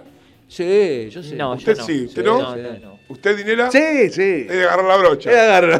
¡Píntame! Ahí está. Ahí viene a poner. Píntame. Oh, Vamos, Dinera. Ahora son todos. Así que bueno, somos todos eh, Sí. Pero bueno, así es el tema ahí. No solamente hay que contribuir a restaurarlo, sino que también tienen que mantener todo el predio, que no Claro, o sea, che, O sea, con la liviana chiquitita, la bordeadora y un tarro de 20, no va. Espera, me compré un castillo. No me da una manito el fin de semana a cortar el pasto. Llevo 20 Terrible. ovejas y ¿sabés cómo cortan el pasto? Después tiene la foto la ahí, es terrible, terrible. Hola, Pela, ¿me puedes hacer el reboque?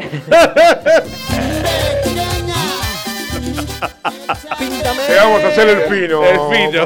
Marina. O el grueso. Dígame, Lali, ¿qué tiene? Eh, había un castillo que estaba Maru Botana ahora, ¿viste que se fue? ¿Te acuerdas que comentamos Sí, el otro día? Como Que- todo. quedó porque, varada. Claro, quedó varada. Nosotros vamos al exterior y quedamos varados en un hostel medio pelo Claro, si tenés lleno suerte. de pulgas. Si tenés suerte, si no en el, este, en el piso del aeropuerto. Si no estamos en la calle, claro, o en el piso del aeropuerto. A muchos le pasó, ¿eh? Tenía una historia de eso que el tipo después se terminó colando. Después a ver si la contamos un Terminó poco. colando. Se coló en el avión. No, mirá, qué No, pero desesperante porque la- él estaba con su mujer y su hija y no tenía vuelos para volver. Pobre. Y no tenía un mango. No va que coinciden eh, para la hija y para él, para la, Para la mujer. para la mujer le sale, o a él y la mujer, algo así. Y bueno, al final cambia el boleto y va la hija con la mujer y se va. Y el flaco queda varado. Quedó varado en el aeropuerto dos o tres días hasta que en un momento se cansó. Llamaron Rodríguez, yo, yo y entró. Ah, Y en el avión dice, yo acá no me voy. yo Y soy no se fue, Rodríguez. volvió a Argentina. Está bien, bueno. Otra que fue varada fue una de las árbitros de los Juegos Olímpicos, un árbitro argentina.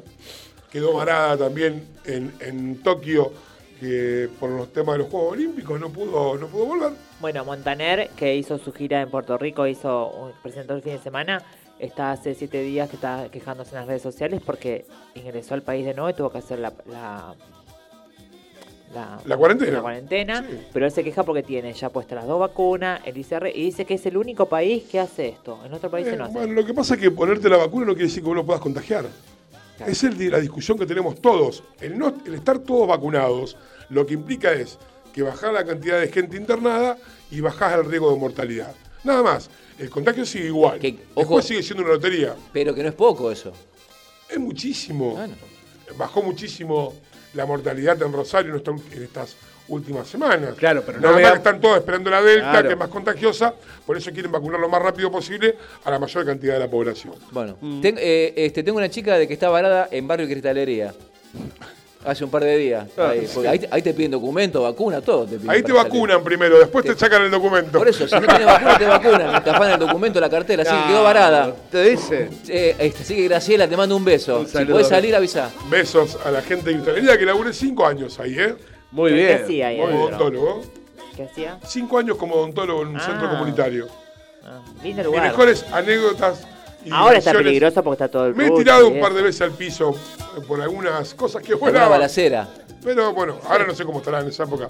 Pero la gente es espectacular. Me llevo los mejores recuerdos. Hablando de balacera, vos sabés que balearon una carnicería de zona oeste y dejaron un cartel con una amenaza. Donde dice Bajá el vacío, le pusieron. Exacto, Félix, pagá lo que debes, le pusieron. Y luego efectuaron un disparo contra el frente del local de Solís y Juan 21. Y Juan asado 23. estaba duro. El tiro impactó contra el auto del carnicero, al cual le pusieron Félix, pagá lo que debes o sos boleta. ¿Sabés qué?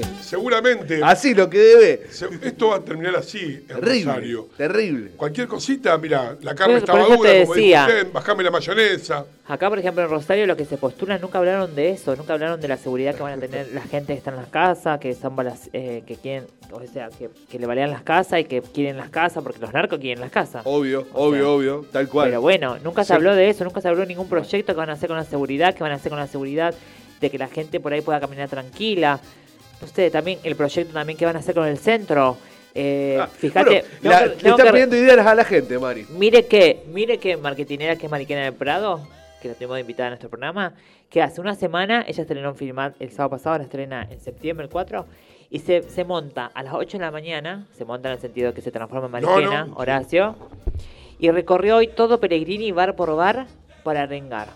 Y explicaba en su eh, cuenta social, dice, esto es como Mar- tiene que ser como Mar del Plata, Rosario es hermoso, tiene que haber turista, tiene que haber gente en las peatonales arengando, tiene que estar los teatros abiertos. Bueno, Y bueno, No sé lo cambió, pero lo que sí hay fuente laboral en Argentina, porque un productor, y esto dinero a usted le va a interesar, A ver. un productor argentino Sí. empezó a ver el tema este del negocio de cine para adultos. Ah, muy ¿no? bien, muy bien. Pero con una particularidad, ¿no? Dice que un productor argentino busca a los protagonistas para la primera película porno feminista.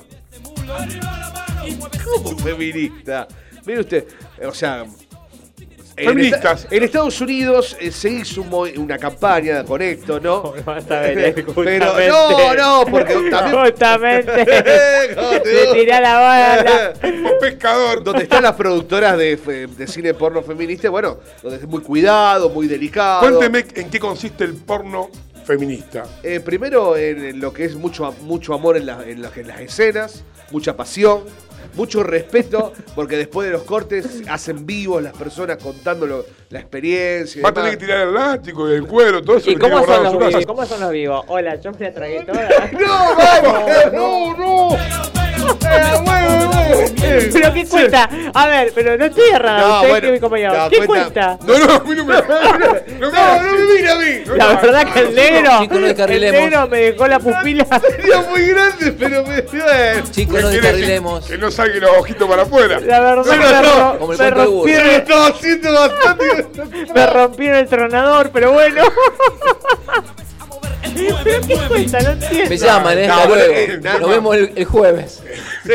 El tema del sexo feminista tiene que ver con que siempre las películas pornos están apuntadas a que el hombre tiene que eyacular y a la mujer no importa, que nunca se muestra. No hay A cariño, no a hay amor. dominar, a Como golpearla. Dice que es un tipo sentimental, que cuando ve porno siempre se pregunta, ¿por qué no hay amor mientras cogotea el ganso? Vamos a hacer un tema después. Ah, qué malo. Qué bárbaro. Bueno, Vio que estén hablando de ganso, estén en la granja de Sorcenón.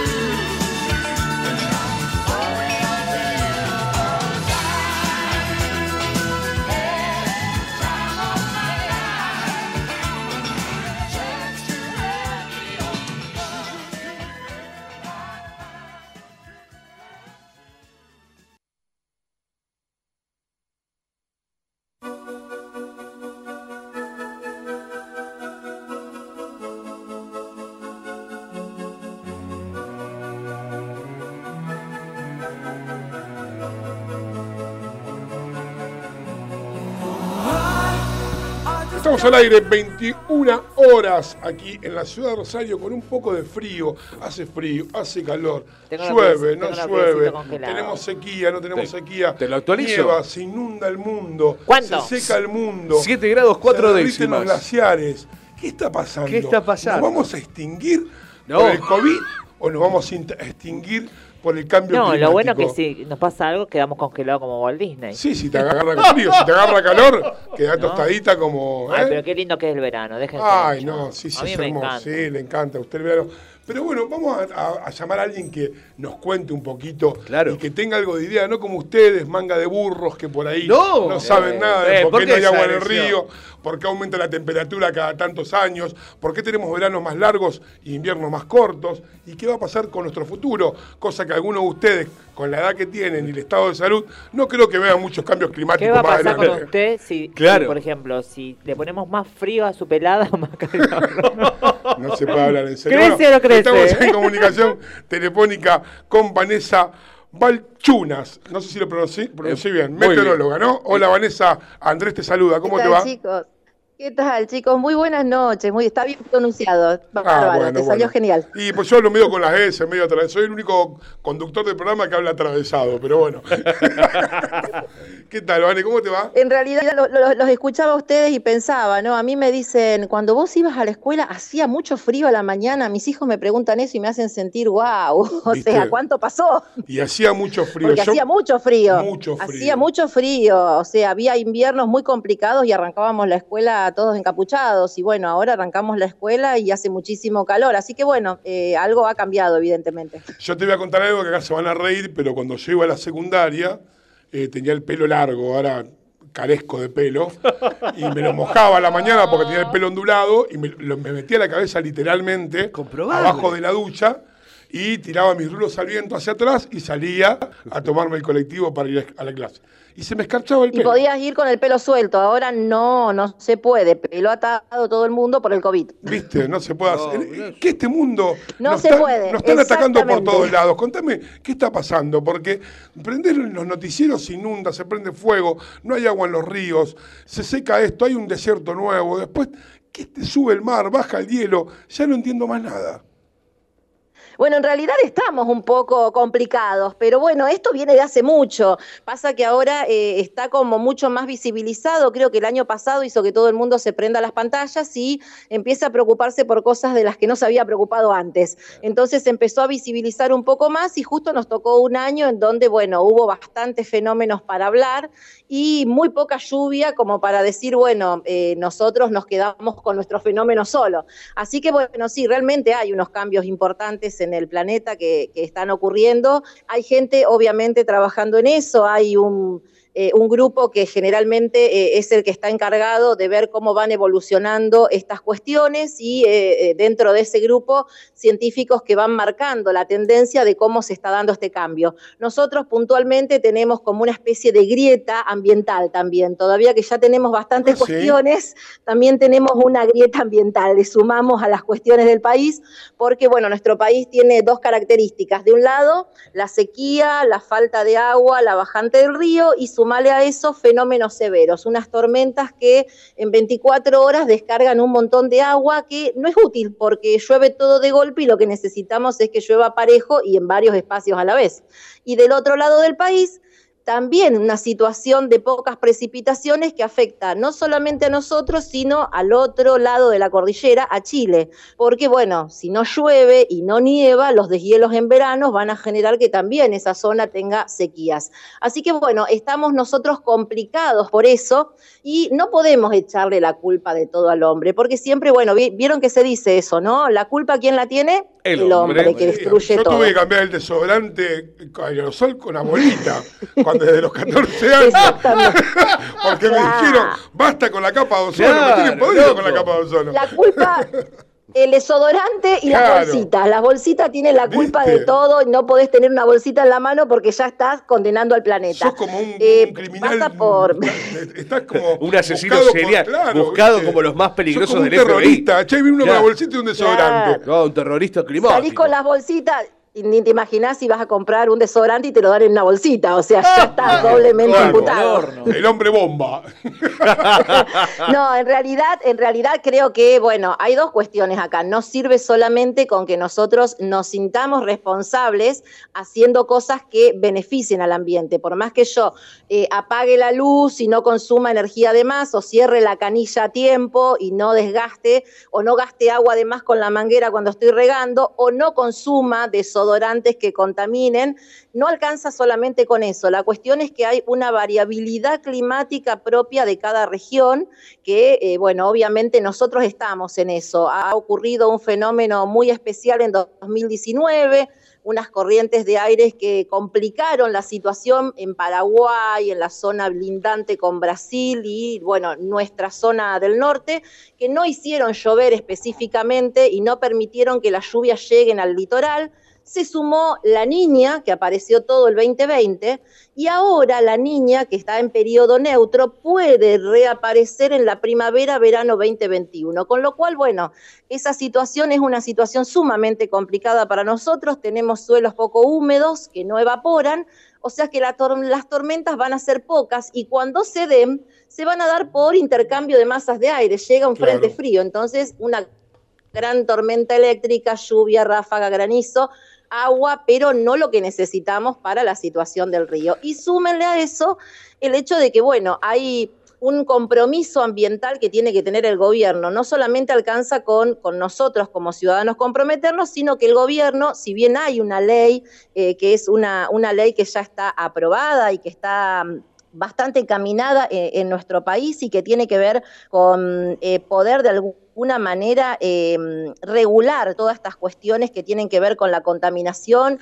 con el medio ambiente y que eh, de alguna manera hay un presupuesto asignado para el cambio climático ya en nuestro país.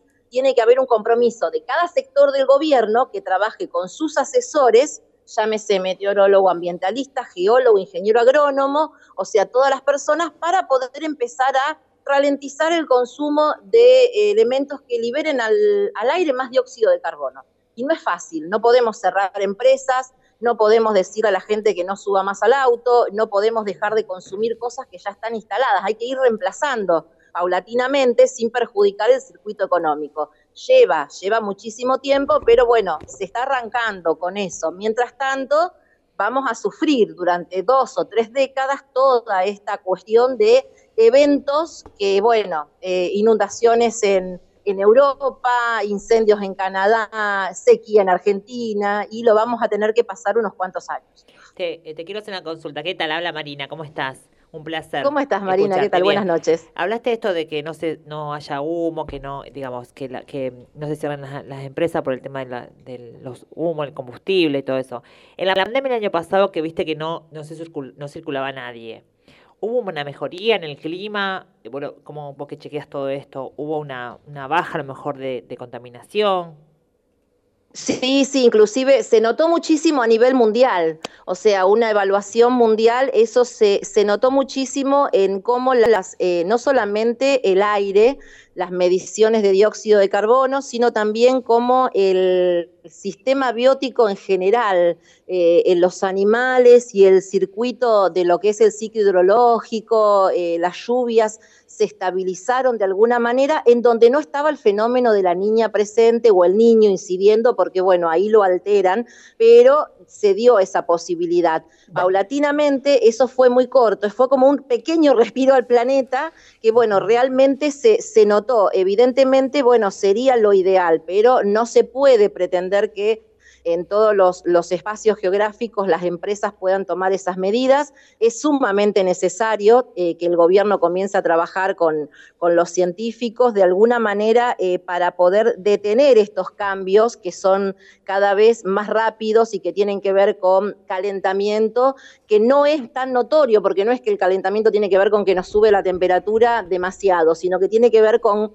Eh, cómo en diferentes capas de la atmósfera va intoxicándose la posibilidad de que el aire genere más cosas beneficiosas para nuestro ambiente. Y bueno, tenemos esta, esta situación. El hecho de que hoy el Amazonas esté tan deforestado está repercutiendo en la lluvia del río Paraná. O sea, uno piensa, ¿Qué me preocupa a mí que estén deforestando el Amazonas? No, lamentablemente es un bosque prístimo, o sea, un bosque puro, virgen, nativo, que eh, tiene la responsabilidad de hacer eh, o de atraer eh, corrientes de aire para que se generen precipitaciones en toda Latinoamérica, no solamente nosotros, sino también la cordillera. Y bueno, las consecuencias hoy están a la vista, estamos nosotros también complicados con nuestro río por las faltas de lluvia en otro país y muy lejos. Entonces, bueno, creo que es un, un trabajo conjunto, ¿no? Que no pasa solamente por esta cuestión de que... Eh, bueno, lo que decíamos antes, que lo decíamos a modo de chiste, pero es así. No solamente pasa por no usar el desodorante o, o la bolsita, Sí, no, pasa por una concientización. Sí, la tala de árboles. No, claro, o sea, sin, sin duda esto es multifactorial, o sea, lo que vimos en la Sí. pandemia con el parate mundial, que es el, el- creo que es un poquito que, ah, digamos que la contaminación del hombre a pie bajó a cero y las empresas Exacto. bajaron un poco. Entonces yo creo que eso favoreció las aguas, el ver aguas transparentes, el ver movimiento de ciertas especies, descubrir cosas. Los que- ruidos. claro, los Sucedieron ruidos. una época que era todo el tiempo, era todo el tiempo la contaminación sonora que hay, que no te permite darte cuenta. Y bueno, fueron dos semanas o tres que era todos los días que son esos ruidos que se escuchan de noche. Nada, son ruidos. O Claro, sea, pero- pero- es el sonido de, de la atmósfera en silencio. Claro, a, lo, a lo que voy yo es que, ¿cómo haces para parar eso en el mundo?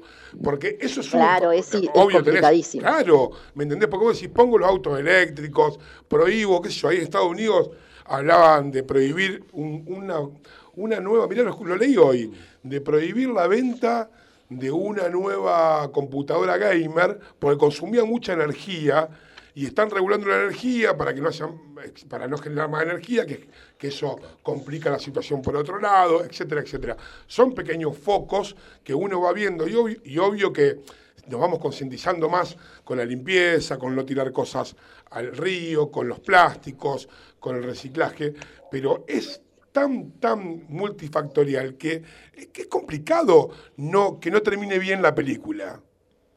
Claro, nosotros ahí tenemos, ahí está nuestro papel, yo creo que desde, bueno, desde los más chicos hasta nosotros, adultos ya con compromiso sabido, tenemos que, bueno, hacer esto que vos estabas diciendo, ¿no? Empezar con el ejemplo, separar residuos, reciclar, el consumo responsable, el uso racional, pero desde el gobierno tiene que haber también un compromiso paralelo con el tema de los cambios. Acá hay algo importante también, ¿eh? Hay eh, un- una organización, se llama el Panel eh, Intergubernamental de Cambio Climático. Ese panel lo que hace es trabajar con científicos de todo el mundo en grupos de trabajo, grupo 1, 2 y 3. Un grupo se ocupa fundamentalmente de por qué se están dando estos cambios climáticos en el mundo y analiza lo natural y lo que tiene que ver con el hombre. El otro grupo analiza bueno, qué eh, eh, consecuencias está teniendo en las diferentes regiones, ¿no? Y el tercer grupo se ocupa de toda la parte legislativa, de cómo cada país de acuerdo con sus necesidades, porque no es lo mismo eh, eh, la capacidad económica, el poder adquisitivo y las empresas que hay acá, que en Norteamérica, de cómo lo va a tener que ir adaptando. Y eso está desde hace varios años trabajando. El último informe salió hace muy poquito. Hay científicos argentinos trabajando en eso también. Y bueno, realmente están haciendo unas propuestas muy interesantes porque también hay que cambiar todo un sistema económico y empezar con un poquito que cada empresa eh, empiece eh, con un poquito de consumo menos y con un poquito de emisión menos de dióxido es muchísimo para la atmósfera y a largo plazo se va a ver el resultado. Pero es un trabajo en conjunto que va a costar porque, bueno, hay que poner de acuerdo a un montón de países que tienen diferentes ideas y no todos están de acuerdo en lo mismo, ¿no? Inclusive hay países que se resisten a esta cuestión de no emitir el dióxido de carbono. Así que, bueno, en realidad, hoy por hoy, eh, dependemos mucho de la naturaleza, de cuánto llueva. Nosotros, fundamentalmente acá, en nuestra zona estamos dependiendo de que vuelvan las lluvias para poder ver una mejoría notoria en lo inmediato, ¿no? Sí, está complicado. Me queda un minutito. Te hago dos preguntas cortitas, ya otro día te vamos a llamar para, para extendernos un poquito más sobre estos temas, por lo menos de vez en cuando, para poder hablar y desanarnos de un montón de, de cosas que por ahí no sabemos o no la tenemos tan clara. Primero, cuando vos hablas de la niña o el niño, uno, o yo por lo menos dentro de mi ignorancia, digo, me ve, me me un, un, qué sé yo, una lluvia torrencial, granizo, pum, rápido y se va. ¿Es eso o no es eso? En, en realidad tiene que ver con, eh, es como si uno tuviera la atmósfera dividida en franjas.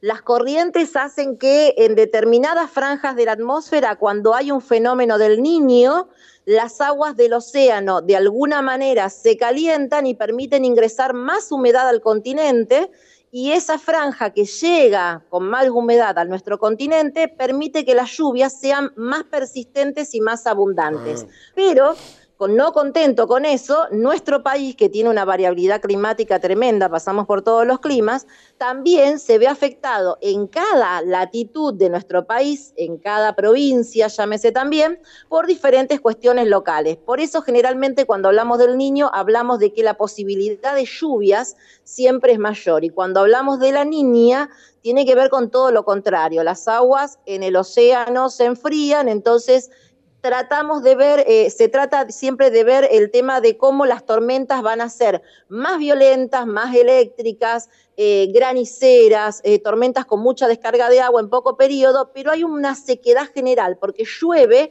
muy poco un solo día o llueve torrencialmente ese día y después pasan varios días sin Claro. lluvia y en general el ambiente es seco.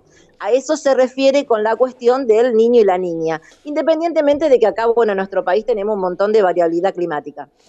Bueno, bueno, ya hablaremos. Un día te vamos a llamar y, que nos cuentes un poquito más de- en detalle de otras cosas. Quiero también saber después quién es el que le pone los sobrenombres.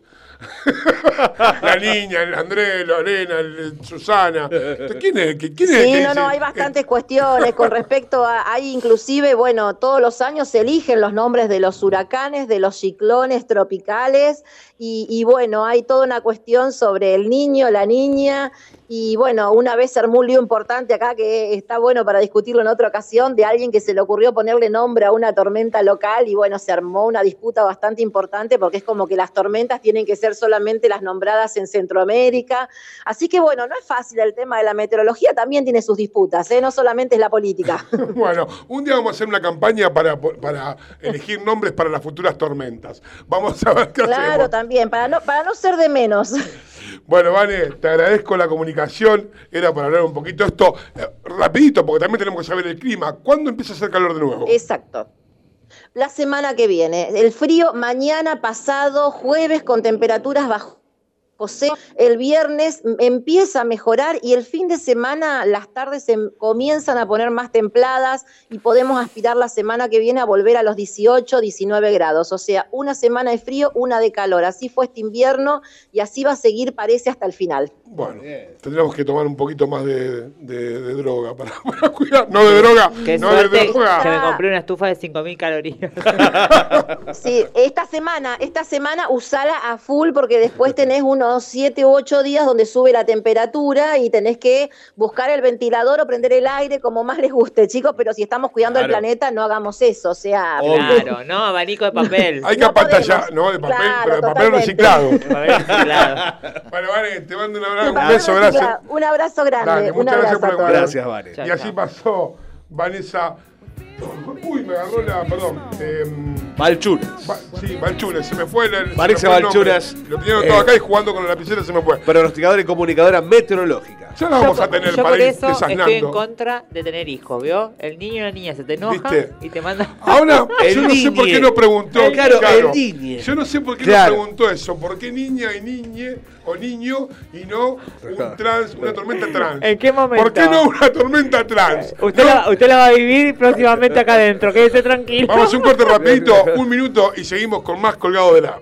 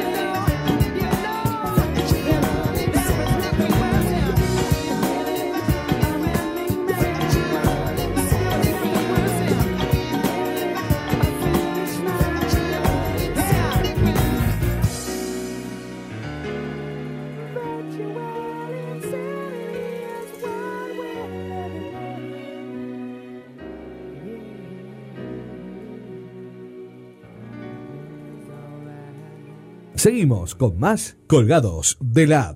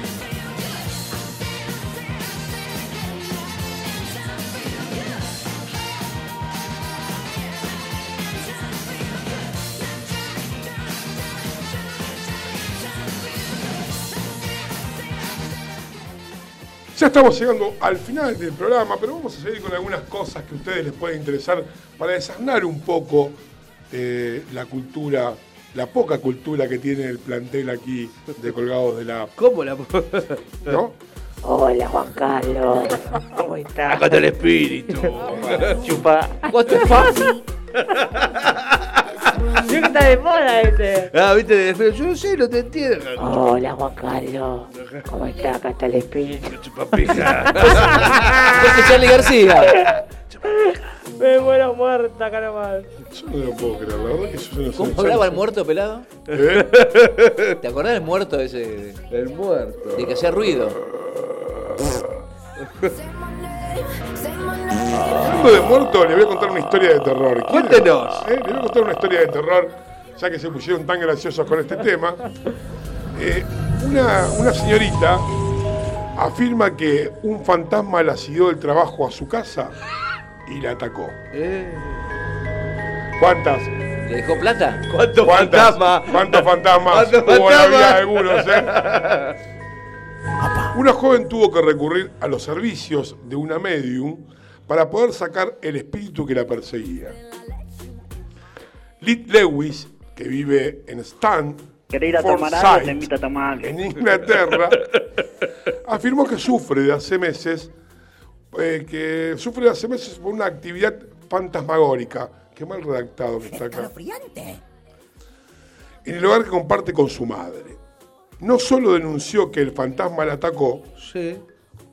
sino que le provocó rasgu- rasguños inexplicables en el muslo. ¡Ay, qué horrible! Asegura que su experiencia la obligó a solicitar la ayuda de un medium, Ian Griffin. ¿La Ajá. conocen? No, no, no. ¿Cómo sería, Hacemos Gasper. cómo sería el medium? Sal, Lucifer. Sal, Lucifer acá. Es un medium psíquico. Cada vez escuchalo. Sal, Lucifer acá. Sal, Sal, Lucifer de acá. Sal, sal así. Bueno, claro. cuando usted va al evangelista le dice, usted camina por el camino de la sal. Y ahí es donde sale el espíritu, ¿sabía ¿Por usted? qué hablas así? ¿Quién el ferretero? ¿Por qué hablas así? ¿Quién el ferretero ese? ¿Usted no cree en los fantasmas? La verdad que no, no, no. ¿Puede dejar de mandar y... ¿Puede leer el mensaje que le mandé? Sí, cómo no. Disculpe, disculpe, bueno. Dios mío. Después te ¿cómo no se va a enojar?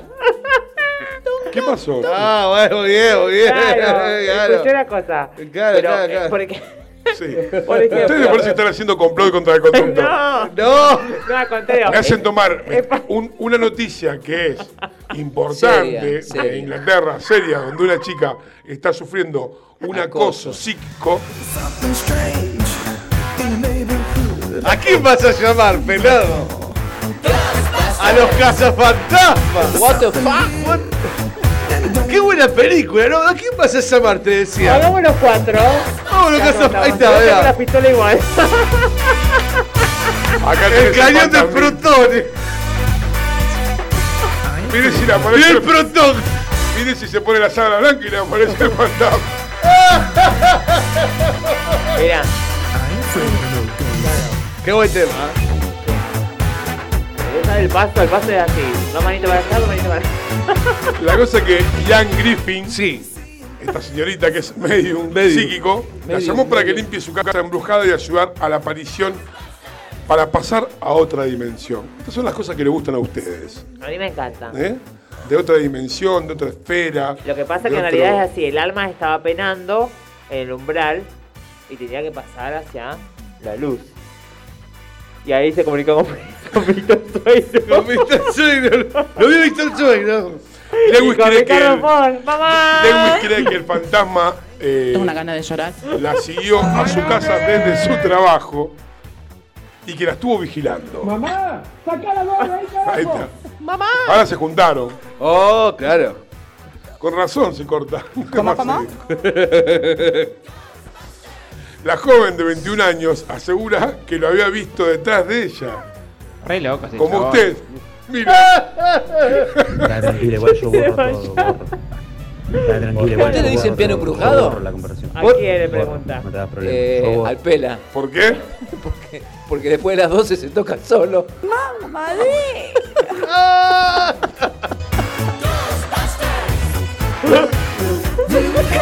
Qué fuerte seguir. ¿eh? Qué- Sí. Si la gente supiera la- cómo fue la decisión de este tema, fue genial. Tengo esto, tengo el otro. La joven de 21 años. Sí, la joven, cuéntenos. Asegura que lo había visto detrás de ella, como la Miller. Por eso se hizo trans. Ah, no, no, no, no. Sus compañeros de trabajo especularon con que se trataba del fantasma de un hombre asesinado de la zona. Y lo describieron como agresivo, o sea, un muerto del barrio. ¿Usted tiene algún muerto del barrio que haya sido agresivo? ¿Alguno tiene algún muerto que pueda aparecer como fantasma y le aparezca de atrás? Como para meter un, te- un pretexto. Eso que se ¿Hay gente el- que se hizo homosexual porque le apareció un fantasma detrás? La verdad que no. Yo escuché, yo escuché mucho el tema uh, me emborraché y en el medio de la borrachera, pumba, adentro, No, broché lo, de que, lomo. lo que pasa generalmente en, la- en las reuniones cuando te dice, eh, boludo, vos sos mi amigo, vení. No, no, peleás, una copa, copa viene, beso va, beso viene. Y bueno. Bueno, Me no vamos a hacer la comida de lo de la Miller. No vamos a hacer no, no. En mi, en mi caso no, porque yo estoy asumida. eh, en los- en No, los- no, por si vamos nosotros, digo. los- no, no, no. en los no, 20 tampoco. no. Donde se trabaja, no se, no se come. ¿No? Corta la bocha. Además, la mujer contó que los fenómenos sobrenaturales comenzaron pocas semanas después que falleciera su abuelo. Eh, más o menos.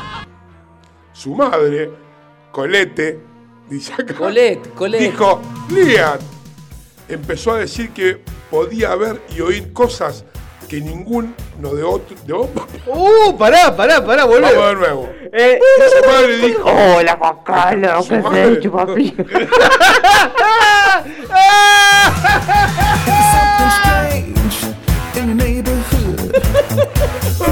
Nosotros tuvimos una reunión antes de comenzar este programa hace meses atrás. Meses atrás. No se puede terminar la historia. Sí, ¿Cómo está la producción arriba? donde íbamos a tratar de mantener una línea.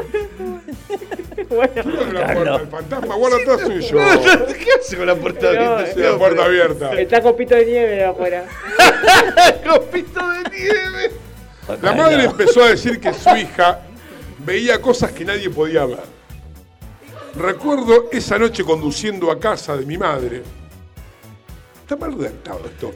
Me preguntó si veía a la niña parada en la carretera. Y yo estaba impresionado porque no la veía. Eso contaba la madre. Claro. Llegaba a casa del trabajo y me hablaba de la actividad que experimentaba. Ella se refería al hombre de arriba. ¿Y sos virgen? Ya pasó de ¿Y sos atrás. virgen? ¿Con quién te pesa el agua alto guiso? Ya empezó con, con el hombre de atrás y ahora está con el hombre de arriba. No puede seguir con él.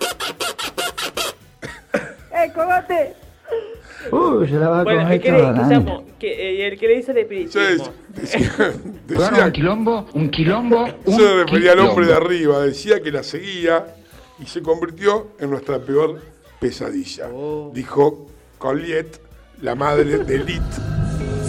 Según publicó TN, que no que sea el TN de acá, Lewis contó que pudo sentir a un hombre respirar suavemente sobre su cuello. ¿Querés ir a Que no tomar es algo? Le- Te invito a tomar algo. Creo que no es Lewis, sino que es Dinera apellido.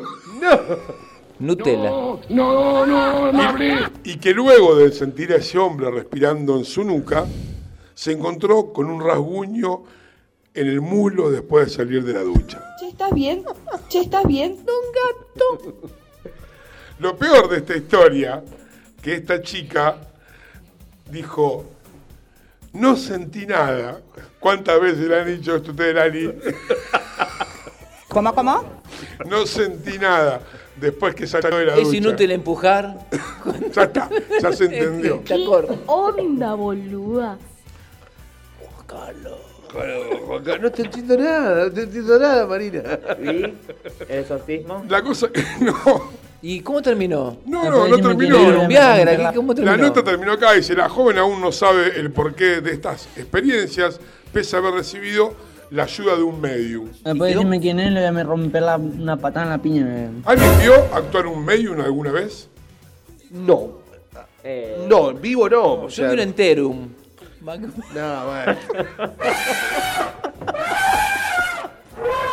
Por eso la gente no escucha este programa. No, no, no, sí, no, no, fuerte. ¿Saben que por esto, por lo que ustedes hacen, la gente no escucha este programa? Es por lo que me pagan. No es ni por el. ni- no, no, por lo tuyo, por lo de la señorita Miller, por lo del señor con- el locutor.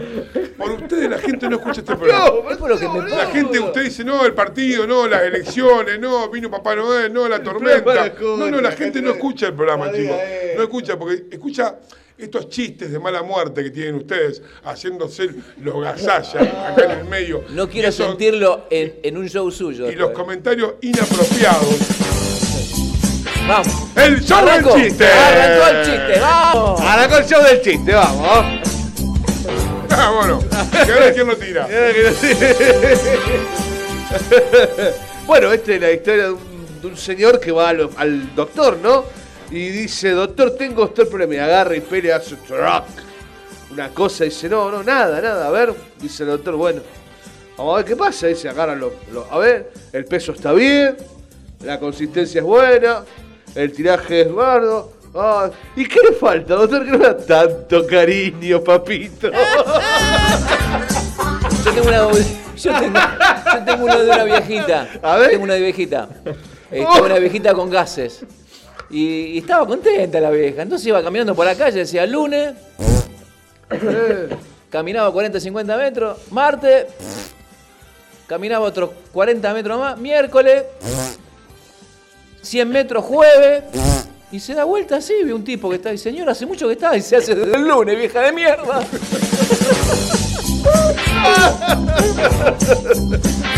Pasa que se encuentran dos amigos. Sí, Entonces somos todos dos. Yo me encuentro con el pelado y yo le digo a usted, pelado, ¿qué estás haciendo? Y vos me decís, matando mosca. Y yo te pregunto, ¿cuántas has matado? Y vos me respondes, hasta ahora cuatro machos y dos hembras. ¿Y cómo identifica que son macho y hembra? Cuatro en la cerveza, dos en el espejo.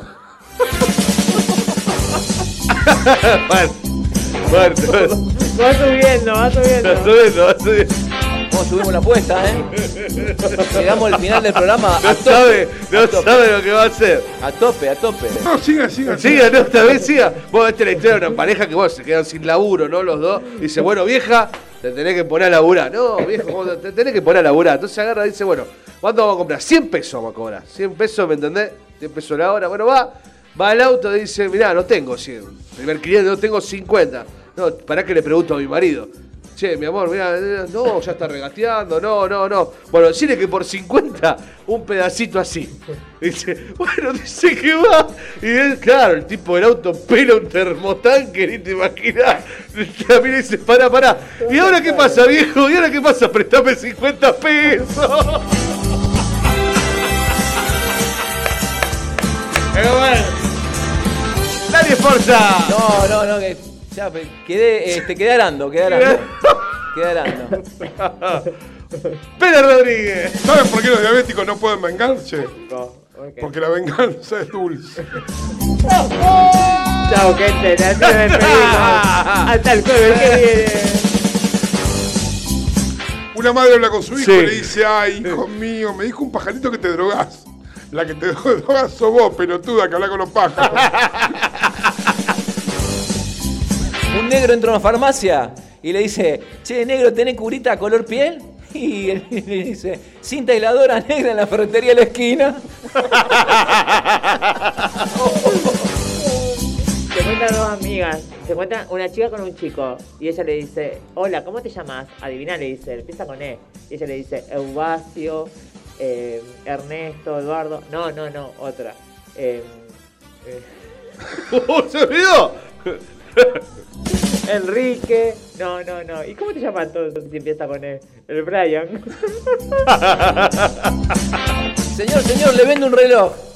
¿Qué marca? La obra, pelotudo. Ah, bueno. Mamá. Uno va, uno va. Un cura, un cura va a la iglesia Sí. y dice: Sí, tengo uno. Hoy confesaré Oh, sí. a todas las devotas. Se levanta una rubia muy voluptuosa y pregunta: ¿y las que vinimos en sandalia, cuándo nos toca? Es bueno. Es muy fuerte. Mamá, mamá, mamá, ¿qué dice? Y le dice Jaimito mamá. Ah, Mamá, Jaimito. mamá, ¿qué? Me acaba de morder una cobra. ¿Cobra? No, me mordió gratis. Hablando de Jaimito, viste, va a la noche Jaimito y abre la puerta de la pieza y lo ve a los padres haciendo el acto. ¡Uy, padres! ¿Qué estáis haciendo? No, lo que pasa, mi amor, que tu papá está tan gordo que yo me subo arriba, entonces ¿ves? lo empujo y le, dicho, y le cifro la panza. Ah, mamá, es al pedo cuando vos te vas bien la vecina y lo vuelvo a inflar. Chistes nuevos. ¡Chiste nuevo! Bueno, Vamos, ¿viste? ¿Alguien tiene más? ¿Viste, este, ¿Viste en qué terminamos? ¿Te das cuenta? Voy a cerrar con uno que era de nuestras épocas y viajes. antes que el tuyo. Dale. Bueno, te va a gustar este. Mamá, mamá, estoy embarazada. Ay, hija, pero tenía la cabeza entre volante y el equipo de música. Así. Hola, Juan Carlos. es el pedo, tenés que verlo. ¿Lo viste ese video? Ah, Yo no te entiendo nada, ¿no? Ya canta el espíritu, pija. ¡Ah! ¡Qué! Sí que cortó Vanessa Balchuna, por eso, ¿no? Sí, no. Pobre. No Pobre. Vanessa. Cerramos con el capo cómico del año. Claro, espera, ¿y usted? Vamos. Vamos a ir con, con- con un cuento que tiene que un poco de ternura. El Bueno. cuento se trata de, de dos personas, eh, va, do- dos cosas, que era, una es el culito y el pitito. ¿Saben el chiste del culito y el pitito? La cosa que había un culito y un pitito que andaban por la calle. Y el culito iba caminando por la vereda mirando vidrieras. Y el pitito estaba parado en la puerta de un bar. El culito pasa, el pitito la mira, el culito se asusta y empieza a caminar más rápido. El pitito presta atención, se para y empieza a caminar tras del culito.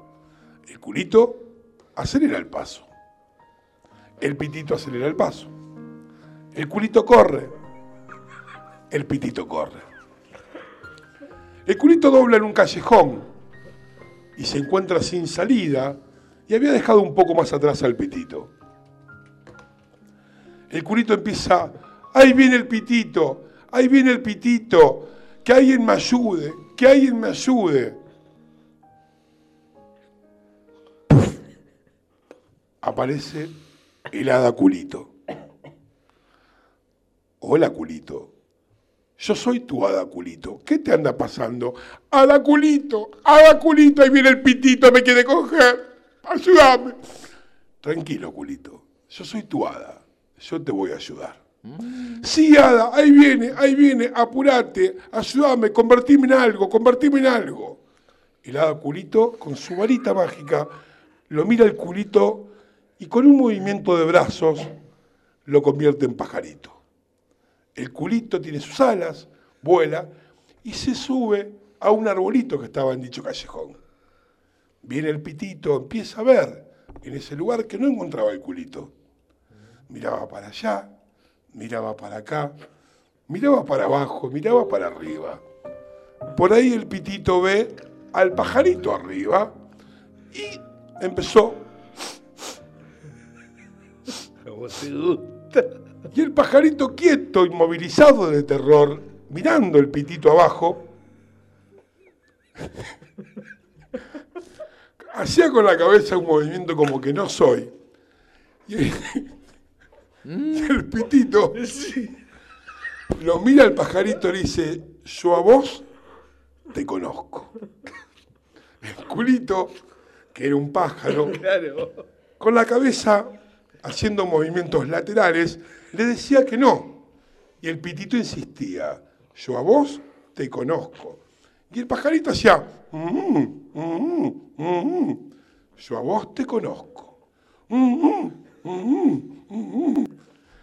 A ver, canta.